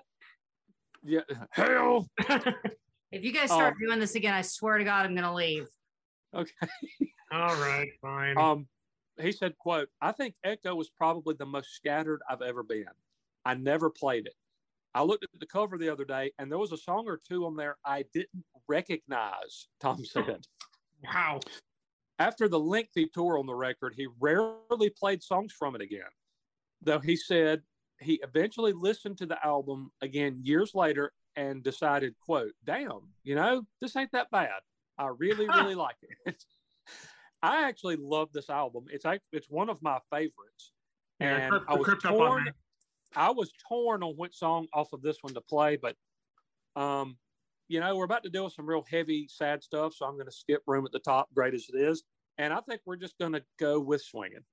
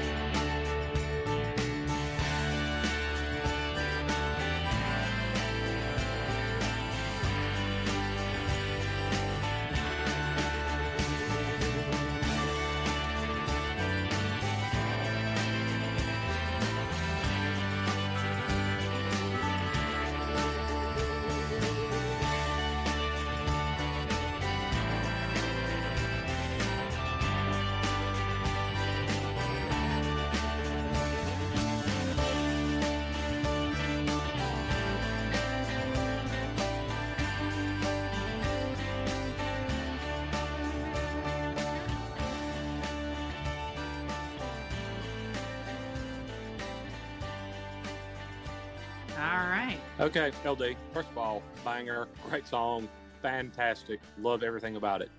You are the studied actor, director, documentarian, writer, filmmaker of this group. What in the hell is going on in that video? Because I have no clue. um, you know, I genuinely think that it is just it's huh. It's there's a lot going on. I mean, Well, Tom's sitting in a diner. Tom's in a diner minding his own business, drinking coffee, and then two people are bumping uglies in a hotel room, and people in suits bust in and throw the dude out the window, and Yeah, but there's angels, like and the girl's in a car wreck, and like what? it looks like it looks like okay, so it looks like Robin Tunney's spirit uh is is one of the ones that's on like on looking after Luke Wilson dies. Okay. So I I I'm trying to figure out what the interpretation would be for that. Like he was her heart, and once he was dead, you know, But then she has a wreck, but then the angel save her. Is it his angel? Is It he might- the one of the angels that saves her? it Or- might be. I wasn't paying that close attention to the faces. It's weird. That's my point. It's It- it is very strange. but it's you know what? It's so quintessential 1990s music video. Very. Like, explain to me what's going on in Matchbox 20's 3 a.m. Go ahead. Um, uh, that dude bums a smoke off of him. Marcy, Marcy's Playground, Sex and Candy. There's, there's Wow, like, you went there. yeah, Mar- like if I don't mention Marcy's Playground, who is? Tonight, not just surf for the full hour. Eve, Eve Six. Harvey Danger, you're on the air. Big Bad Voodoo Daddy for the full hour. Cherry Poppin' Daddies, you're on the air. Squirrel Nut Zippers, go ahead, please. Brian Setzer's Orchestra. We've had you on hold for a while. Go ahead. oh, Brian Setzer. Okay, so we already alluded to the fact that things weren't right with bassist Howie Epstein. He was fighting a losing battle in the war that Tom was thankfully able to win, that being heroin addiction. Oh. He was getting very thin. He didn't look well, and he was often sick. In June of 2001, he and Carlene Carter, his um, fiance, were arrested in New Mexico driving a stolen car. A search of the vehicle turned up 2.9 ounces of black tar heroin and, quote, a large amount of drug paraphernalia.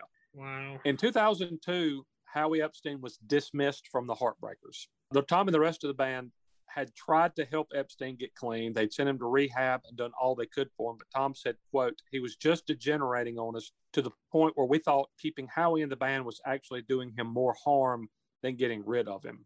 And my understanding is that it essentially got to the point he just couldn't play anymore. Wow. That that's how far gone he was. That he would go in the studio and he just he he'd pick the thing up, a bass up, and he just couldn't play the thing.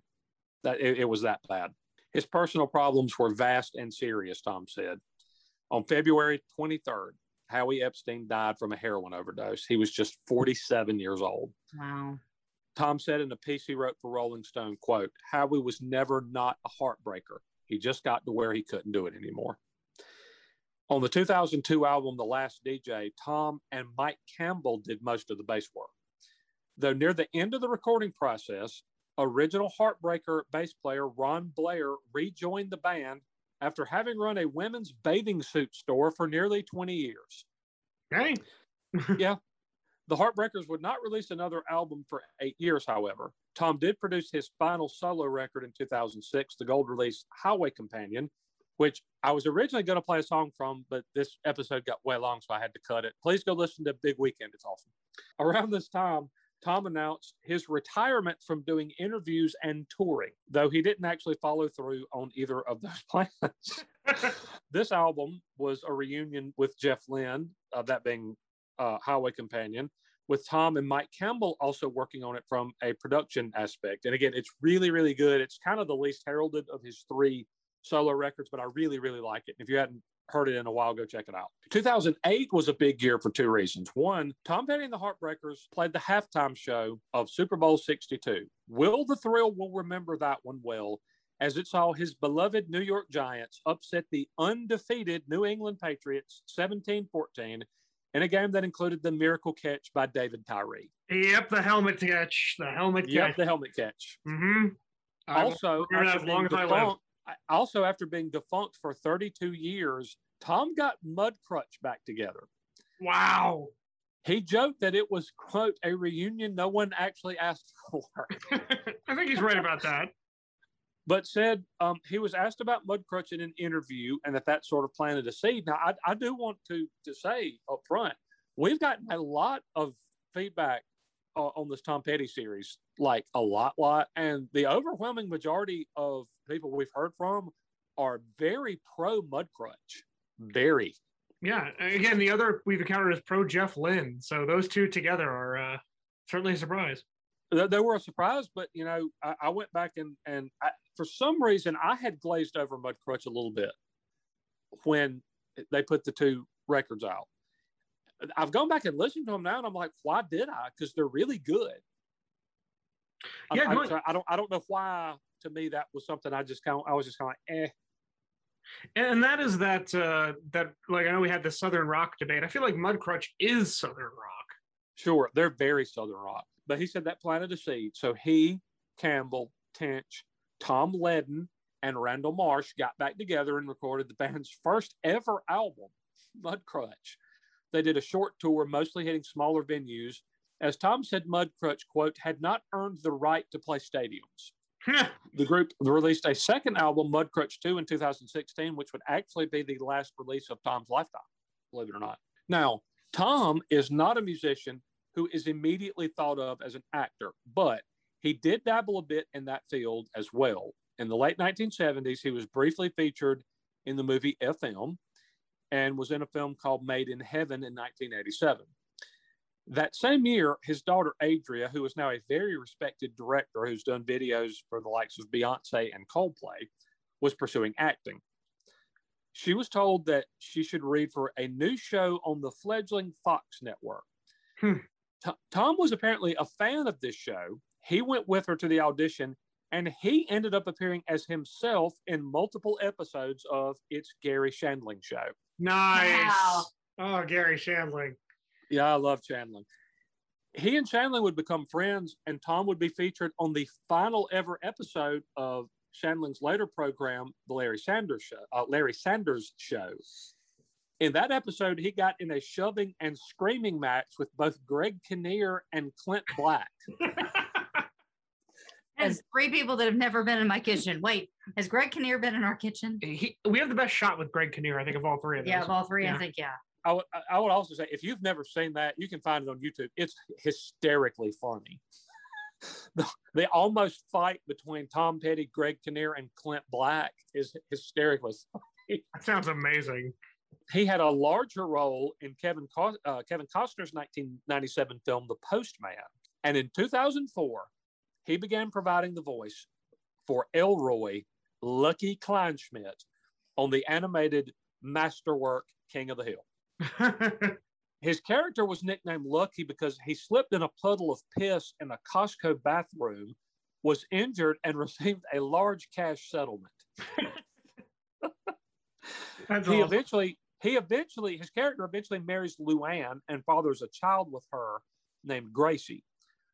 When Mike Judge created the character of Lucky, he actually envisioned him as looking like quote Tom Petty without the success. Oh wow, that's why is that so visceral? In an interview with the Chicago Tribune, Judge said, quote, We thought, what if we try to get Tom Petty? And he was great, just killed it at the table read. Then he said, Anytime you want me to do it, I'll do it.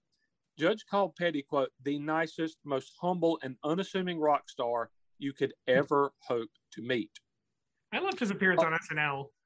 Of course, there was a musical element to his character, as Lucky teamed with Johnny Redcorn and Evan McElston to form the heavy metal trio Big Mountain Fudge Cake. And I tell you what, we've got a, a small little snippet of one of their songs. Why don't we play that right now? Here we go. All right. Maybe winning the award for shortest song ever played on this. I don't know. Egg raid on Mojo was pretty short. And the uh, Mother's Pride was 30 seconds. Mother's Pride. There's a hole in my pocket where my money should go.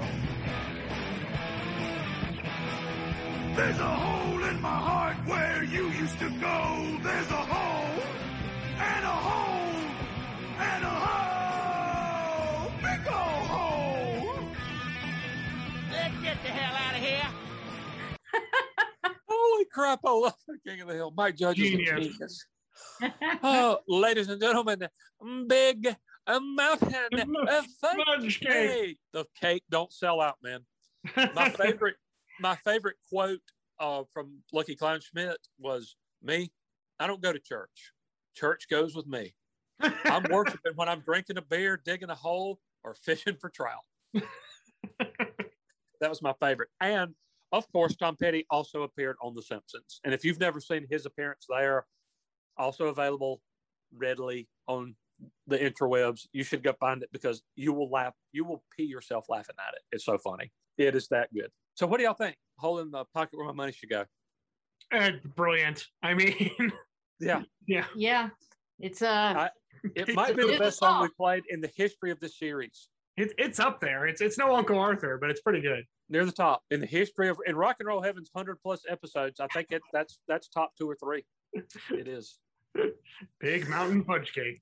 big uh, mountain of fudge cake in 2001 petty remarried wedding dana york now per the Bain, the Zanes biography she helped him kick his heroin addiction they actually met backstage at one of his concerts in 1991 but then reconnected many many years later their wedding was presided over by and i guess this qualifies as a fun fact Fun fact. little richard That's pretty awesome. How do you get Little Richard to do your wedding? That's that's I don't know, but he's apparently an ordained minister or preacher of some kind. So he um, officiated over the wedding. We actually uh if you watch the Hill Harper how it happened, I think that's what it's called. It's something like that. If I'm getting it wrong, I'm sorry. Or Harper Hill. Uh, but he did a documentary on Tom Petty, and that they have the photo of that wedding. Yes, awesome. And it is Oh, that sounds awesome. it is one of the It's- greatest things you'll ever see in your life. It's kind of what you're envisioning, only better. Yeah. So Tom became the stepfather to uh, his new wife's son, Dylan, as well. Away from music, Tom's daughter, Adria Petty, said her dad was pretty laid back. He left a small town in Florida to come to the big city of Los Angeles, but she said he pretty much liked to hang out around the house and not do much of anything. she described him as a voracious reader. If he was interested in the subject, he would read every book available on it. So, Elvis and the JFK assassination. Anything he was mildly interested in, he'd sit down and read 300 pages on it, she said. He loved art of all kinds and was a film buff. Adria said he loved old movies, but newer movies too. He was apparently moderately obsessive about coffee.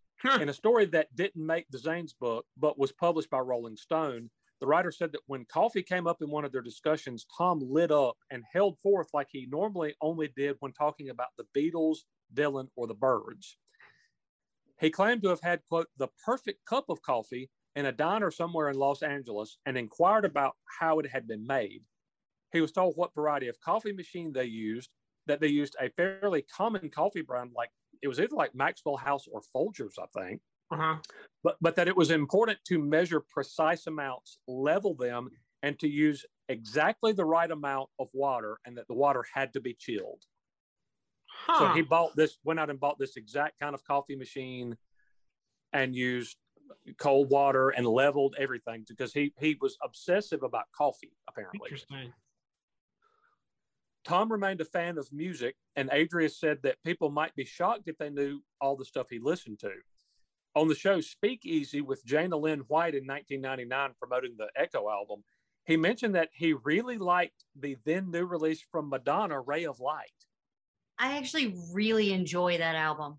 I would have liked that song, except when it came out, I was working at Applebee's, and it was one of those things on the you, you know I'm going with this, where they, they have a soundtrack for the store. It's the Apple Right. Bitty soundtrack. Yeah, and it's and if you work there, you will go through the entire thing in your first like hour on the shift. So it got real old after a couple of weeks. So does that? So does the same the same bunch of songs just play like over and over? yeah, pretty Yeah. much Same like hour of because it, it's time to be the average length of the diner is there. So if you're working there, you're just here at nine Oh, million see, times you- a day. you oh got the- god, yeah, had that the was short sad. end of the stick because we at least had Applebee's radio. oh, we don't have that. So we would have our choice of like, you know, like lounge or chill or upbeat or today's hits. And you would choose that. And it was always be set on today's hits, except for at dinner, it was set on uh, quicker music so that they would eat faster so we could have a bigger turnover at dinner. I don't know if we just had lazy managers, but Ray of Light was played ad nauseum during my my time at Applebee's. My only real restaurant experience was working in a fish camp in a trailer, so they probably just played like Hank Jr. Did that qualify as a restaurant? Barely, barely. A fish camp in a trailer in Buffalo, South Carolina, just barely. oh, sounds like a classy joint. Um, now, in an interview from around 2014, Tom said he didn't have the highest opinion of a lot of current music, noting that in many cases, people weren't listening to musicians at all, but computers. When asked why he favored the quote live on the floor approach to recording, he said he didn't know why anyone would do it any other way. Hmm. When the response came that most people don't do it that way anymore, he said, quote, because they can't play. Huh, wow. In 2013, he stirred up a little controversy by saying that modern country music was nothing but, quote, bad rock with a fiddle. wow. Quote, he said, quote, I hate to generalize on a whole genre of music, but it does seem to be missing that magic element that it used to have. I'm Hmm. sure there are people playing country that are doing it well, but they're just not getting the attention that the shittier stuff gets. I don't I don't really see a George Jones or Buck Owens or anything that fresh coming up, he said. It's amazing how the lyrical mastery doesn't only happen in song; it happens in just conversation with. and Tom just his general conversations. Now, he didn't name anyone in particular in that interview, but Florida Georgia Line saw fit to respond to Tom on Twitter saying, quote, you think we care? As, Oh, as come on, boys! no. Back, back up, guys! Back up. Okay, two things. One, Guys. Yeah. two things. One, I, I'm going to give them a little bit of the benefit of the doubt. I think somebody tweeted that quote or the story at them. Okay. I don't think that was unsolicited. But guys, know your place. Yeah, you you walk You're away. Florida Georgia one. line. He's Tom Petty. Yeah. Need need we say more?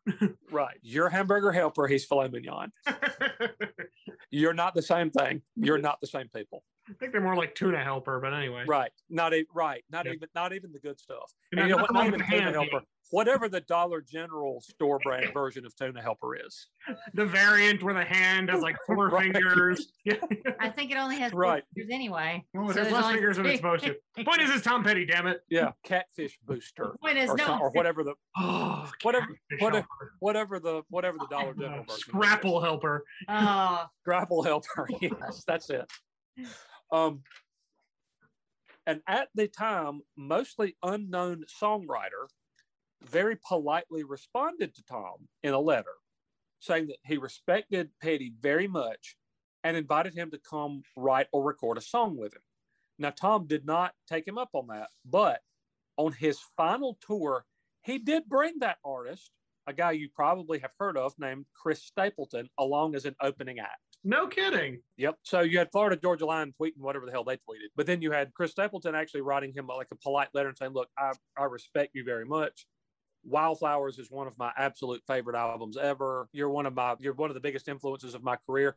But hey, there are a lot of us that are doing it right, and if you don't believe that, you know, come write or record a song with me. See, And that's Tom didn't take it. him up on that, but but he did take him out as an opening act on his final tour, which I thought was pretty cool. That is pretty awesome. Yeah, Tom loathed, and I mean loathed MP3s Huh. saying that saying the sound quality was a joke and that listeners were only hearing about five percent of what he heard. He favored the slight distortion of analog recording, but he allowed that digital technology made mixing a song, which could have taken days before, an hours long exercise, and said that he liked that convenience. Personally speaking, uh, Tom despised greed and said that was largely uh, what was responsible for killing rock and roll and the music industry which he said he quote watched commit suicide. Oh, wow. His thoughts on that were expounded upon at length on the album The Last DJ, by the way. He said radio never took chances anymore and had boiled playlists down to quote the lowest common denominator. Speaking of radio, Tom had his own channel on Sirius XM, which continues to this day. Uh, it's channel 31, I believe. And he hosted a show on there called Buried Treasures. Hmm. We know that rock stars often have ela- elaborate riders on their concert contracts. Tom Tom had some riders, but he did not go the Van Halen Brown M&M route. His rider stipulated that no plastic or styrofoam coat, uh, cups were to be used in the backstage area. Huh. Interesting. Tom, an environmentalist, also allowed Greenpeace to set up tables at his concerts. Very late in his life, he did become a vegetarian for, he said, environmental reasons, though he said he couldn't go full vegan, showing that he's a man after my own heart. He said the only thing he really missed after becoming a vegetarian, quote, was barbecue. I mean, yeah, let's be honest here. right. I mean, way back in 1979, he was among the many artists to perform at the No Nukes concert in Madison Square Garden. A funny moment from that was captured in the History of Rock and Roll documentary uh, from about 20, 25 years ago. Bruce Springsteen was on the bill and he was playing after Tom was. Now, the boss was basically on his home turf, and he was a couple of years further along in his career than Tom Petty at that point. Mhm. So it was explained to Tom that if he heard what he thought were boos, he should realize it was actually just the crowd screaming, Bruce. Tom's response, What's the difference? Whoa, wait a second. Well, I think his point is if they're screaming for somebody else, they might as well be booing. Well, okay, I can see that. I, I thought it was Yeah, implying. no, I don't. I don't think. I don't think he was taking a shot at Bruce. He's like, eh, boo, Bruce. Either one of those, they're they're They're not happy to see him. Yeah. they're not digging what I'm doing. What- Yeah, exactly. What's the difference? Um, he was very cool about instances of folks lifting his songs. It has been noted that Dani California sounds an awful lot like Mary Jane's Last Dance. It does. Yeah. Yeah. Tom said, quote, the truth is, I seriously doubt that there is any negative intent there. I don't believe in lawsuits much. I think there are enough frivolous lawsuits in this country without people fighting over pop songs. He said he would only likely sue if there was a blatant note for note ripoff. Um, possibly related to the last couple of words I just said. In 2015, he and Jeff Lynne were both given co writing credit and 12.5% each of songwriting royalties for Sam Smith's Stay With Me, because that was thievery. Wait, wait, they, they wrote that?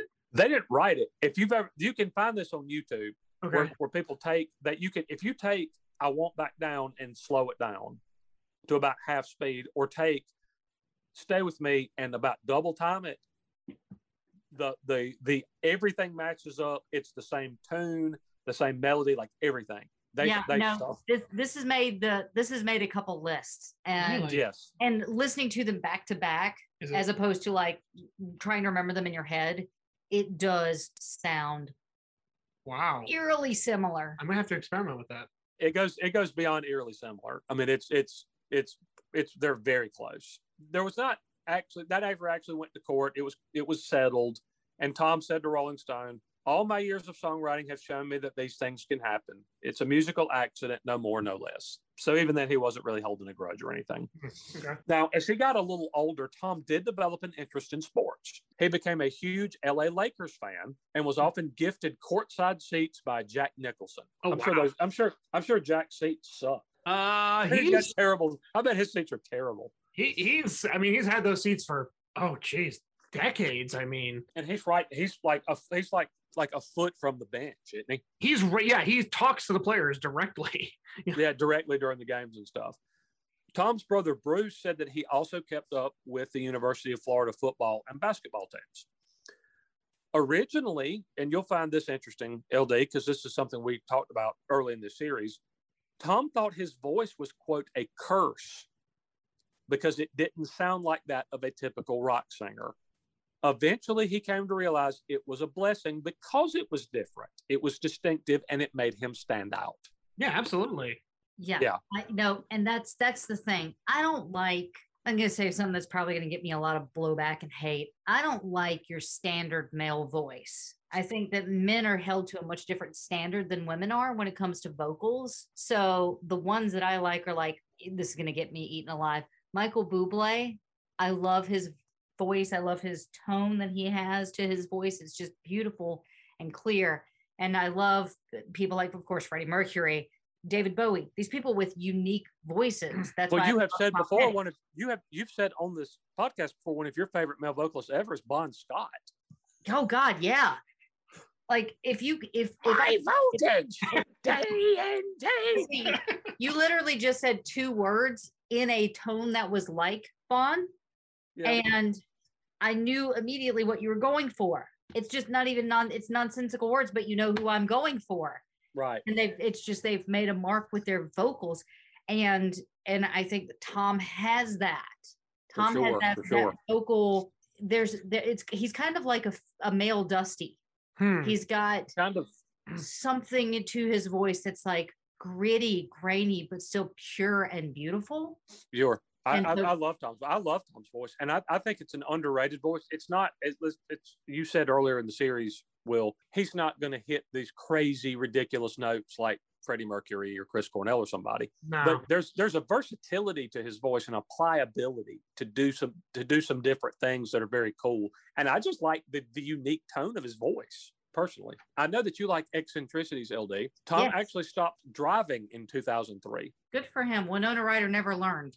it's just crazy. he now he he wife dana and a friend of hers were going to dinner he had to run an errand first and as he drove on the pacific coast highway he saw three silver balls flying in the air surrounded by helicopters he was convinced that he'd seen ufos he went back and got dana and her friend and brought them to see what they saw were three large silver balloons floating over the home of dick clark which was serving as the site of adam sandler's wedding that day What? What?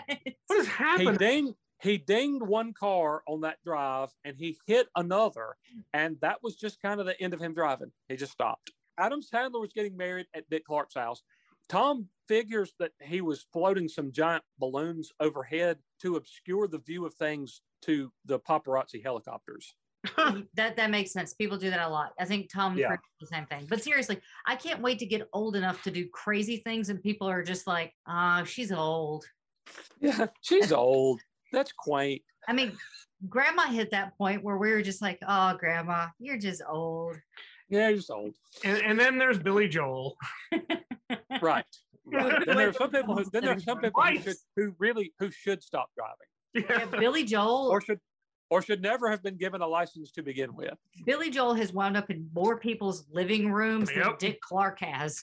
Probably. I Yep. think it's safe bet. A member of Lucinda Williams' band said that they were opening for Tom Petty and the Heartbreakers and were playing in New York on this particular tour. They were staying in the Hamptons, and as an avid foodie, this guy was really looking forward to going out to a nice restaurant, having an expensive top end meal, and washing it down with some pricey wine. Instead, as he prepared to leave his hotel room and go to dinner, Tom called his room. He said he and the Heartbreakers and some of his road crew had pulled the buses around back of the hotel. They had a grill and were going to cook hamburgers, hot dogs, have a beer, and smoke a joint. He invited him to come hang out. So he never got that high dollar meal he was dreaming of, instead, eating hamburgers and hot dogs with Tom Petty and Mike Campbell. he said that Tom and the Heartbreakers were the nicest, most down to earth guys that he had ever met. Wow. Daughter Adria Petty said her dad felt a responsibility to take care of his road crew. Many worked their entire careers with Tom and then were replaced by their own children, she said. Jeez. Tom was an advocate of legalizing marijuana, shocker, Yeah. and Thanks, and said Tom. he'd and said he'd had quote a pipeline to the green stuff since he was 17 years old. I guess this qualifies as a fun fact. Fun, Fun fact. fact. It's kind of a weird fact, actually, uh, or an interesting fact. It's something. Apparently, anytime that Tom Petty went to Washington, D.C., he would go to the Jefferson Memorial, smoke a joint, and just sit there. For some reason, that makes a lot of sense, and I Yeah. can't pinpoint why. Yeah. I, I don't know what, but Tom would go to the, he, he loved to go to the Jefferson Memorial. He'd smoke one somehow without getting caught, and he would just kind of sit there.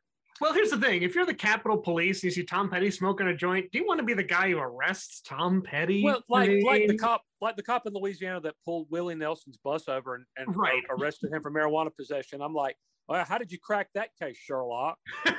There's weed. Yeah. There's weed on Willie Nelson's bus. No shit. oh, uh, guys, Has we Willie, have, uh, has Willie it- not just does Willie not have a get out of jail free card on that? I mean, it's Willie. it's Will. It's like Snoop and Willie, Tom. Who else can get away with it? Dr. Dre. That's about it. Smoking weed. But yeah, that like I mean, you don't you don't arrest Willie Nelson. yeah, come on. I mean, he's God. got he's gotten high on the roof of the Of White the House, White House. Like- like Right. the place where just the snipers go. I mean, right. Um. By the That's way, right. by the way, we uh we have breaking news. Okay. breaking news. Stevie Nicks has now canceled all of her 2021 concerts, Uh, Why? probably because of Delta. Oh, jeez. Yep, citing COVID concerns. Wow. eh, bummer.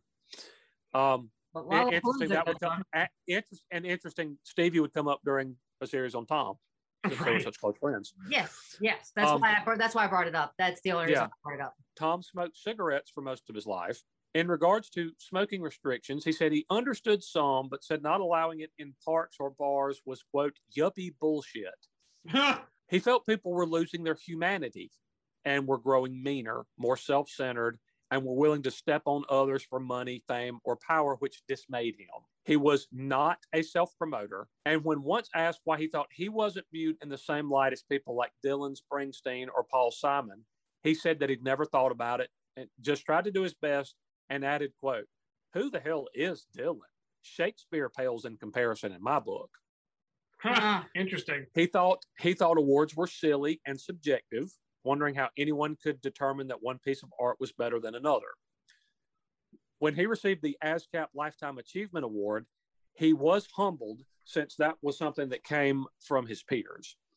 He confessed to being overwhelmed when he was named the Grammy Music Cares Person of the Year just before his death, which honors both creative achievement and philanthropic work. And Tom did a lot of both. And on the um, he didn't get the he isn't viewed the same way some of his contemporaries are. In my opinion, he should be. And it really just shows how irrelevant critics are. Because if you don't have Tom amongst the other people that I just said, then you're an idiot who knows much, nothing yeah. about music. Pretty much. I mean, you I mean, you don't have to love a person's music to to be able to go like, but you know, look, not not my mug of beer necessarily, but I can acknowledge they're incredibly talented. I don't, I'm not, no, well, I know you are. I am not a massive Paul Simon fan by any stretch of the imagination, but it Hmm. would be silly for me to sit here and say that he's not talented. He's not one of the greatest songwriters ever. That Oh, for he has sure. put out some of the greatest, great- just tons of great music. His his catalog is pristine and wonderful, and he deserves every honor he's ever received. 100%. I, did, I, I, I would be, it would be silly for me to argue otherwise, but it's silly for anybody to argue the same against Tom. I agree. And I read one theory who said that, and there may be some validity to this. Critics, a lot of times, are a little twitchy about people who have lots of actual hits. And we have you you listen to the catalog of songs that we've played of Tom's and look at the songs that we've left out. I could name 50 like great songs off the top of my head. He had a, a bajillion hit songs. And a lot of the people that were who I just included in that list really have and that a lot of times critics get suspicious of, oh, that's the stuff the masses listen to. The the dirty fingernails crowd drive around drive around in their little transams listening to that that that you know that that rabble music or whatever. And it's like, yeah, no, that just because you write hit songs doesn't mean that you're that there's that you're somehow lesser than somebody who's a little oh he's sophisticated. The commenters don't get don't really get Dylan. That's why he didn't have you know Tom had more hits than any of those people I just said. Yeah, and it's I think that fine line between being critical and being contrarian, and I feel like Mhm. there's a, a tendency to pull towards the latter, just to, again try to stir things up. Sure. In 2010, Tom and the Heartbreakers released another album. It was their first in eight years. It was called Mojo. It was a departure as the band produced a straight up blues album for the first time. In 2014, they followed up with their final studio album. Hard to believe, but their final studio album, the critically praised Hypnotic Eye. The album debuted at number one on the Billboard Albums chart, becoming Tom's first ever album to hit number one on the Billboard album chart, which I find I found hard to believe. I went back and researched that, like double checked everything. Hy- Hypnotic Eye was the first Tom Petty and the Heartbreakers album to hit number one. That's insane. Damn the Torpedoes was held out of number two for like six, seven, eight weeks by the Yeah. wall. Pink Floyd. Wilburys Volume One, I think, got to number two. Wildflowers got to number three. Full Uh, Moon Fever got to number two. This was a rep- Echo was top ten he was knocking on the door. I mean, uh, re- repeatedly and got to number two like an absurd number of times, but never got to number one. So Hypnotic Eye was the first Tom Petty and the Heartbreakers album to hit number one. Mojo had hit number two, so did Damn the Torpedoes. Uh, Tom's Greatest Hits album hit number two, and the Wilburys album did. So it was actually like he had four albums that hit number two, but never got to number one until that one. Um, we're going to hear one song from that one before we arrive at the inevitable end of, of things, which I think everybody knows how these episodes end, unfortunately, eventually. Uh, now, this one has a little bit of, of a leftover blues vibe from Mojo. You're going to notice that Tom's voice is a little different. But you have to keep in mind that at this point, he was in his 60s and he was not one for using studio technology to sweeten the sound of anything.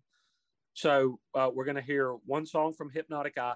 Probably not the best known one. I think Fault Lines is probably one most people would remember from Hypnotic Eye. This this kind of gives us a, a, a way to cheat and kind of hear a vibe from the Mojo album, but also listen to something from Hypnotic Eye. This is a song uh, I really like called Burnt Out Town.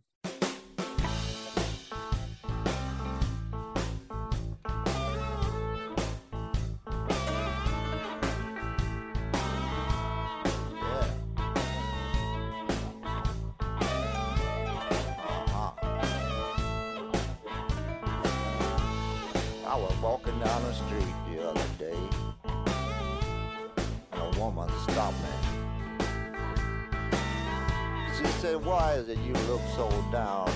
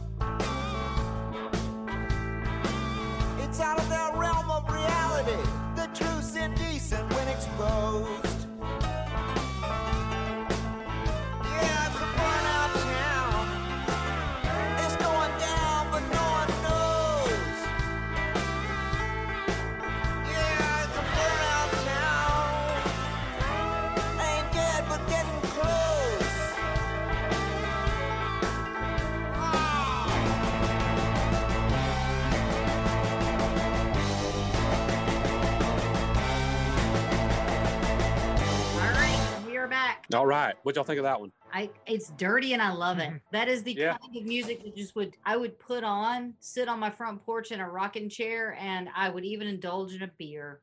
Oh wow. Yeah, that's just that. So kind you of so you would you would break your drinking uh, thing for for that song? heck yeah. Powerful.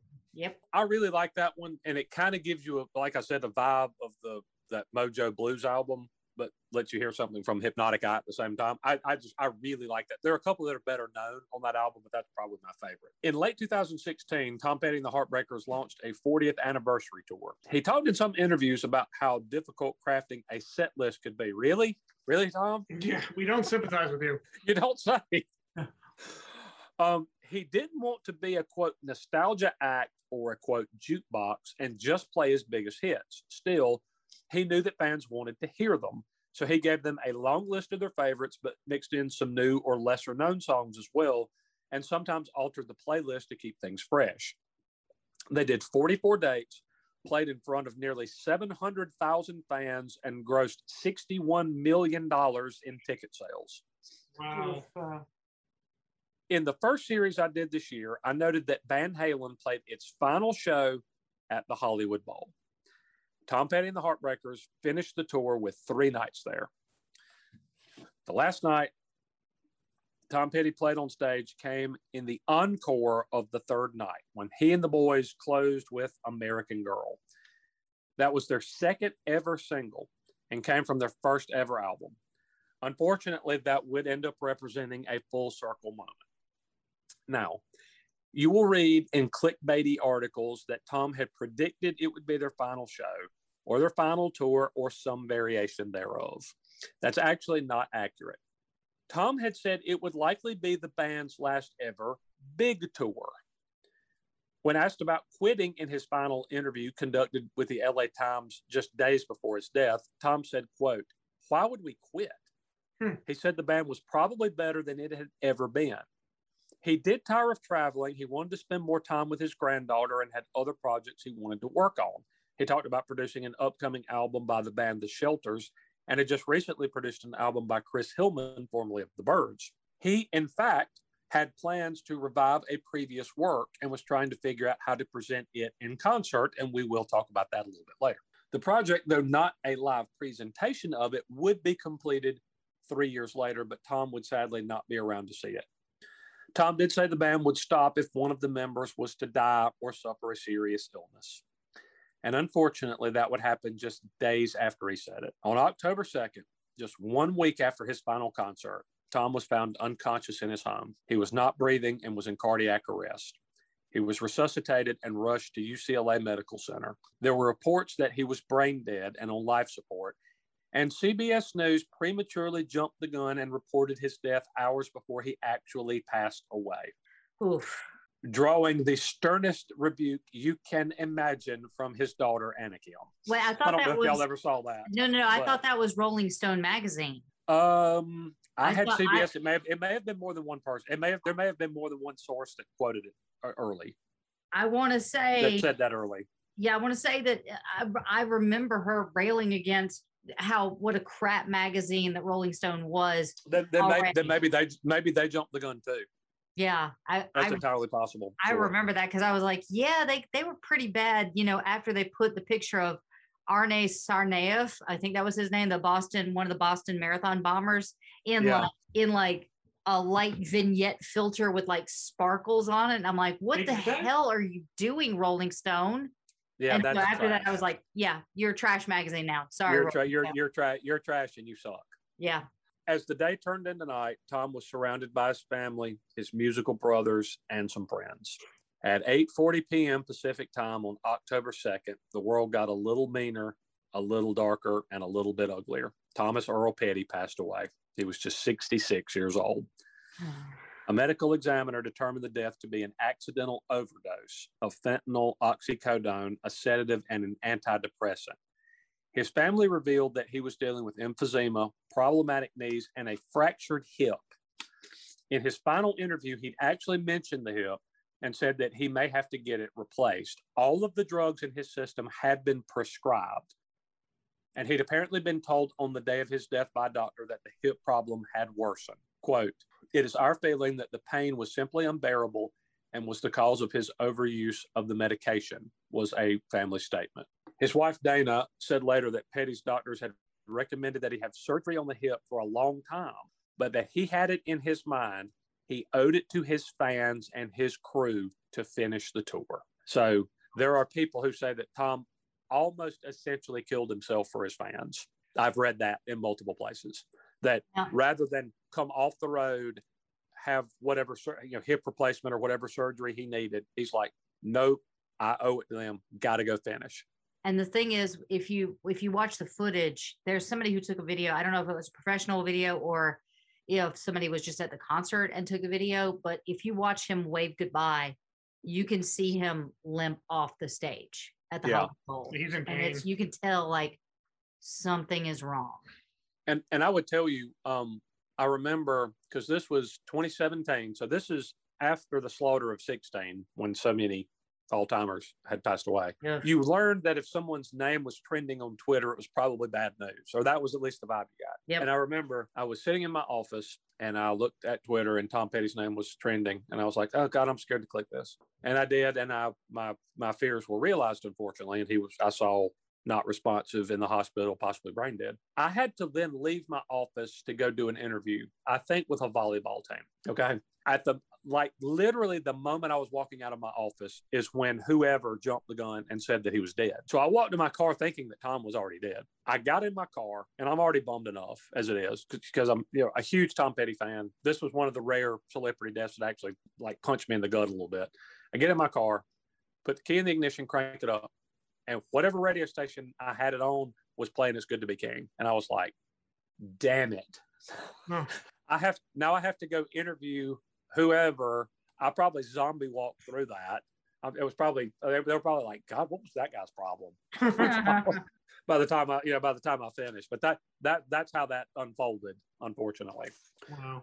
His death was actually the second big blow to the musical world in a very short period of time. And I'd actually forgotten this until I started doing the research. One day earlier was the horrific shooting at the outdoor country music concert in Las Vegas. Oh wow. There was an outpouring in regards to both. Sheryl Crow said, quote, This is unbearable. Vegas and now a great music hero has passed. You brought us so much joy, Tom Petty. We'll miss you. John Mayer said on Twitter, quote, I love Tom Petty and I covered his songs because I wanted to know how it felt to fly. Ezra Koenig called Free Falling, quote, truly one of the greatest pieces of American art. Sir Elton John called Tom, quote, irreplaceable and unique and said his to- songs were, quote, timeless. Carole King said, quote, my heart goes out to all the people affected by the horrible shooting in Las Vegas and to the family, friends, and fans of Tom Petty, of which I am one. And then uh, LD, Yeah. uh, and please tell me if I butcher this guy's name, Lin Manuel Miranda. Lin Manuel Miranda. He offered, quote, I am so grateful for Tom Petty's music. Feels selfish to want more, but I always will. Oh wow. Nice. His former bandmate and producer Jeff Lynne called Tom, quote, the coolest person he ever met. Bruce Springsteen said he was, quote, devastated and heartbroken and said he'd always felt a deep kinship with Tom's music. Eric Idle said, quote, a kinder, sweeter, and more gentle man you could not know. Aw. But maybe the most poignant tribute came from John Mellencamp, who I think borrowed this quote from somebody else, but it was it, it was perfectly placed. Quote, he was a certain kind of bird that had no legs, so that he could never land on this earth. He lived his whole life in the sky, and now he will spread his wings and he'll sleep on the wind. His name is written in the stars. Wow. At its next show, Coldplay paused for a moment of silence in honor of Tom and then was joined on stage by Peter Buck for a rendition of Free Falling. Nice. Wow. And I want you to listen to the cross section of artists I'm about to say. Musical tributes were paid at other concerts in the following days by Bob Dylan, Jimmy Buffett, Foo Fighters, Lady A, The Killers, Hanson, Kesha, a joint performance by Dave Matthews, Steve Earle, Emmylou Harris, and Patty Griffin, Wow. John Fogerty, Miley and Billy Ray Cyrus, Imagine Dragons, the Avett Brothers, Chris Stapleton, Robert Earl Keen, and Fleetwood Mac. You know what? You, you didn't Did I miss a, did I did I miss a base? Like, did we touch every single base that there is?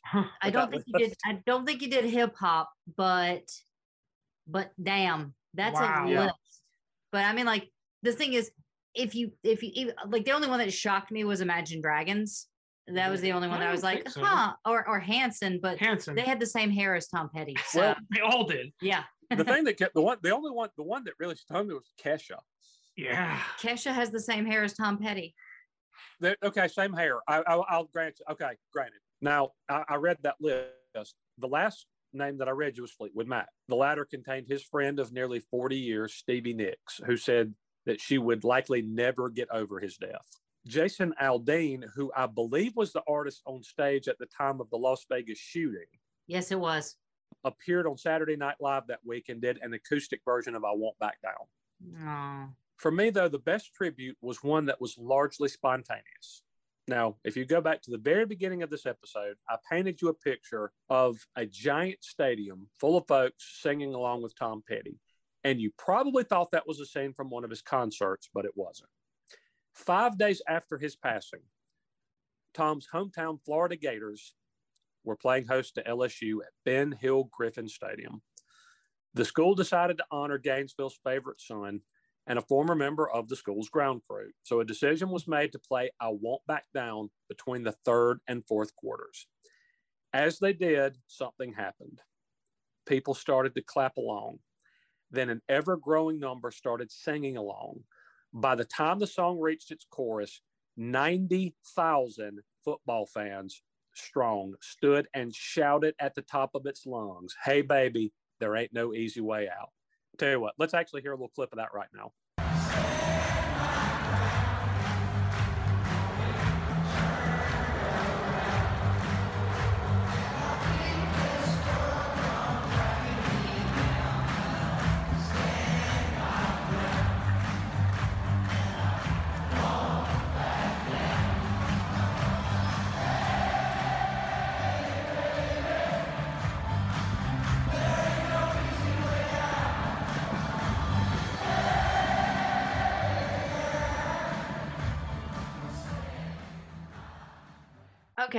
Want to know who the 11 people are on that video that disliked that. Yeah, Assholes. you, you are you are wrong.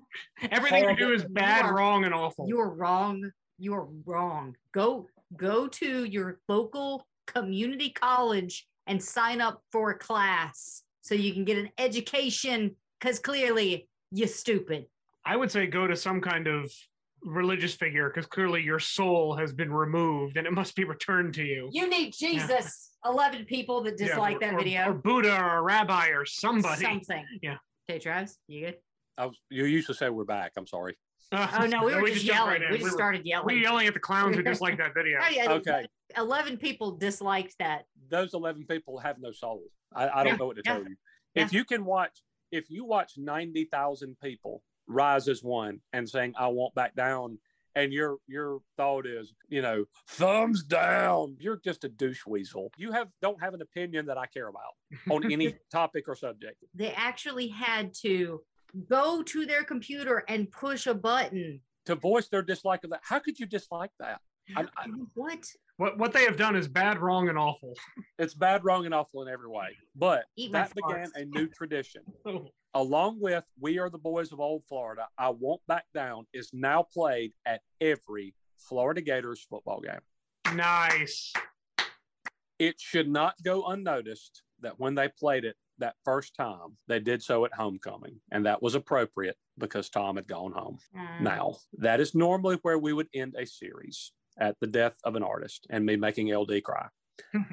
It's not In this case- In this case, though, there was a project Tom wanted to see completed, and it would be, but in his absence. His life was over, but there was one untold chapter that had to be completed. And we're going to get to that in part five. So I'm going to let LD do the socials and then we'll get out of here. Okay, I've got to like look up our socials, but I will say in the meantime that uh, I am still doing the casting for American Idol. So if you're interested in doing that, you can reach out to me if you have a vocalist in the age range of 15 to 28 that would be interested in auditioning for American Idol. You can email me at lynly.ehrlich at americanidol.com. That is L Y N L Y dot E H R L I C H at americanidol.com. So for our other social stuff, you can throw a coin to your Witcher at patreon.com backslash rock and roll heaven. If you're interested in uh, throwing uh, some cash our way, you can find us on Twitter at rock and roll LT, our Instagram. Unless you're one of the 11 people who, who uh, didn't like that video, I don't want your money. You suck. No, no, we don't. We don't need that kind. We don't need your blood money. Uh, if you want to come play with us on Instagram, we love it over there, and that's at Rock and Roll Heaven LT. Our Facebook is Rock and Roll Heaven Pod. We also run wild over there. Still not saying our website. You can email us rock and roll heaven lt at gmail.com and you can check out all of the other awesome Pantheon podcasts at pantheonpodcast.com. And we And- have gotten a ton of feedback on this series so far. Please keep it coming. We love it. It like it, dislike it. You want to participate in our lists, um, any of the stuff we're doing. We, we love hearing from you, and we we have a lot on this series, and we j- just keep it coming. We love hearing from you guys. Thank you. yeah it really is just it's an awesome thing that you know uh, even that a running joke became a real thing and they found us. and they found us and like the fact that i can wake up and and see that you guys are sending us messages and commenting on pictures. That really means a lot to us. We really love that engagement. Th- And thi- yeah, this has been about the most feedback I, I- we've ever gotten on a series since I've joined, anyway. yeah, Uh, this this Yes. one is really, really. Uh, we've gotten a lot of people, um, and and we we a lot of things very interesting. I, I didn't realize how much people like Mudcrutch. So, Mhm. Um, lesson learned there. Did not know how much people love Jeff Lynne. They do, and I, I'm getting. The, the another thing that was a little odd for me was, is we've had some people send us their Wilbur set list, and we'll read a couple of those in our next episode because we're this one's already a little long. But how much people tend to skew toward his later work, Hmm. loving it. Um, if you go back and listen to even the ones that we did and that uh, Penelope and Mark did, and the ones we've gotten, I was about the only one. I think LD maybe picked one. I was the only person otherwise to pick a Tom Petty song that came out before about Full Moon Fever. I I picked um I picked love. You Here picked you Girl. picked one older one. I picked and Here somebody picked Girl. the waiting and you picked but outside that it was but i also think that shows how vital tom remained for a very long period of time Mm. that he was still making amazing great music 20 plus years into a career which is not a thing most people do. So i think that's more a tribute to his longevity and how long he put out great music than anything else really. But thank but thank you everybody. Keep it coming. We love hearing from you. So, uh, from all of us here at Rock and Roll Heaven to all you guys out there, thank you so much for checking us out. Make sure to check us out next week, where we will be buttoning up the series on the late, the great Tom Petty. Now, I should say that after this week, it is going to be passing the torch over to Will the Thrill, Mhm. where he is going to dip his toe into the life of Jim Croce. Yes. So apparently, I have been told that I probably shouldn't even be there at the end. So I might The actually, end? like Most of the series. I might actually Yeah. step away. I don't know. Um, and if you guys are wondering why I stepped away at the last episode, it was because there's a new kind of scam out there. And I actually had to take care of my my banking because uh someone had scammed a thousand dollars out of my bank account. So that's why I wasn't in uh part three. Yeah, that If you required guys- attention. Well, Yeah. you were you were there. You just you left for like a really long time. and then I came back. I came uh, home. because because there may have been a, a there may have been a sense from listeners that it turned into a real sausage party for about an hour. There was, there was the reason. Uh, LD somebody stole money from her and she went and kicked their ass and got it back. And that's Yep. that's pretty much how that went. That's that's exactly what happened. Yeah. Also, don't ask about the burning car on the 101. I'm I have nothing to do with that. I never Anyway, do. you guys have a great week. We will see you guys next time. Will, would you like to say something to the audience? I absolutely would. Thank you guys for coming with us on this journey. We got more great episodes coming up, including the final one on Tom Petty. You guys rock. We'll see you next time. All right, passing it back to you, T. All right. Uh, so we do have one uh, part left in this one. I told you this this series is a little different. We didn't start at the beginning and we don't end at the end necessarily. Uh, but I think you'll like what we've got coming up next week. And it it it, it manages. It, it allows us to end this series not on a gigantic downer, which it would if we stopped now. so I, I didn't want to do that. So we got one more part. Hope you'll listen to that one. In the meantime, we're going to close this episode with another absolute Tom Petty classic. This is I Won't Back Down.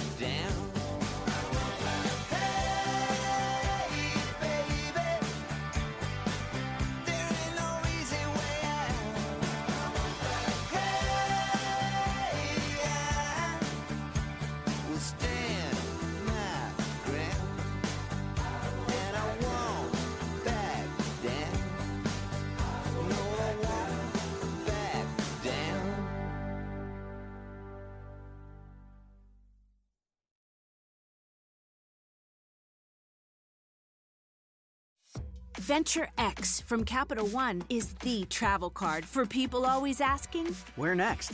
You earn 10x miles on hotels and rental cars, and 5x miles on flights booked through Capital One Travel, and 2x miles on everything else you buy with Venture X. Plus, receive premium travel benefits like access to over 1,300 airport lounges. The Venture X card from Capital One. What's in your wallet? Terms apply. See CapitalOne.com for details. It's NFL draft season, and that means it's time to start thinking about fantasy football. FantasyPoints.com features industry leading experts and prognosticators using proprietary hand charted data to help you score more fantasy points. FantasyPoints.com is the place to go for whatever kind of fantasy football you play. Whether you play fantasy football, daily fantasy sports, or do a little bit of everything, Fantasy Points has the meticulously researched content to guide you to victory. And why wait for the fall? Fantasy Points also covers the new spring football league, the UFL. Join the guru, John Hansen, Scott Barrett, Joe Dolan, and other massive names in the fantasy football universe with an exclusive offer. Use code Pantheon for 15% off any fantasy points package, including the all in package, with access to every article, tool, and data nugget that Fantasy Points has to offer. That's fantasypoints.com and code Pantheon for 15% off at Fantasy Points. Fantasypoints.com. Code Pantheon. Score more fantasy points.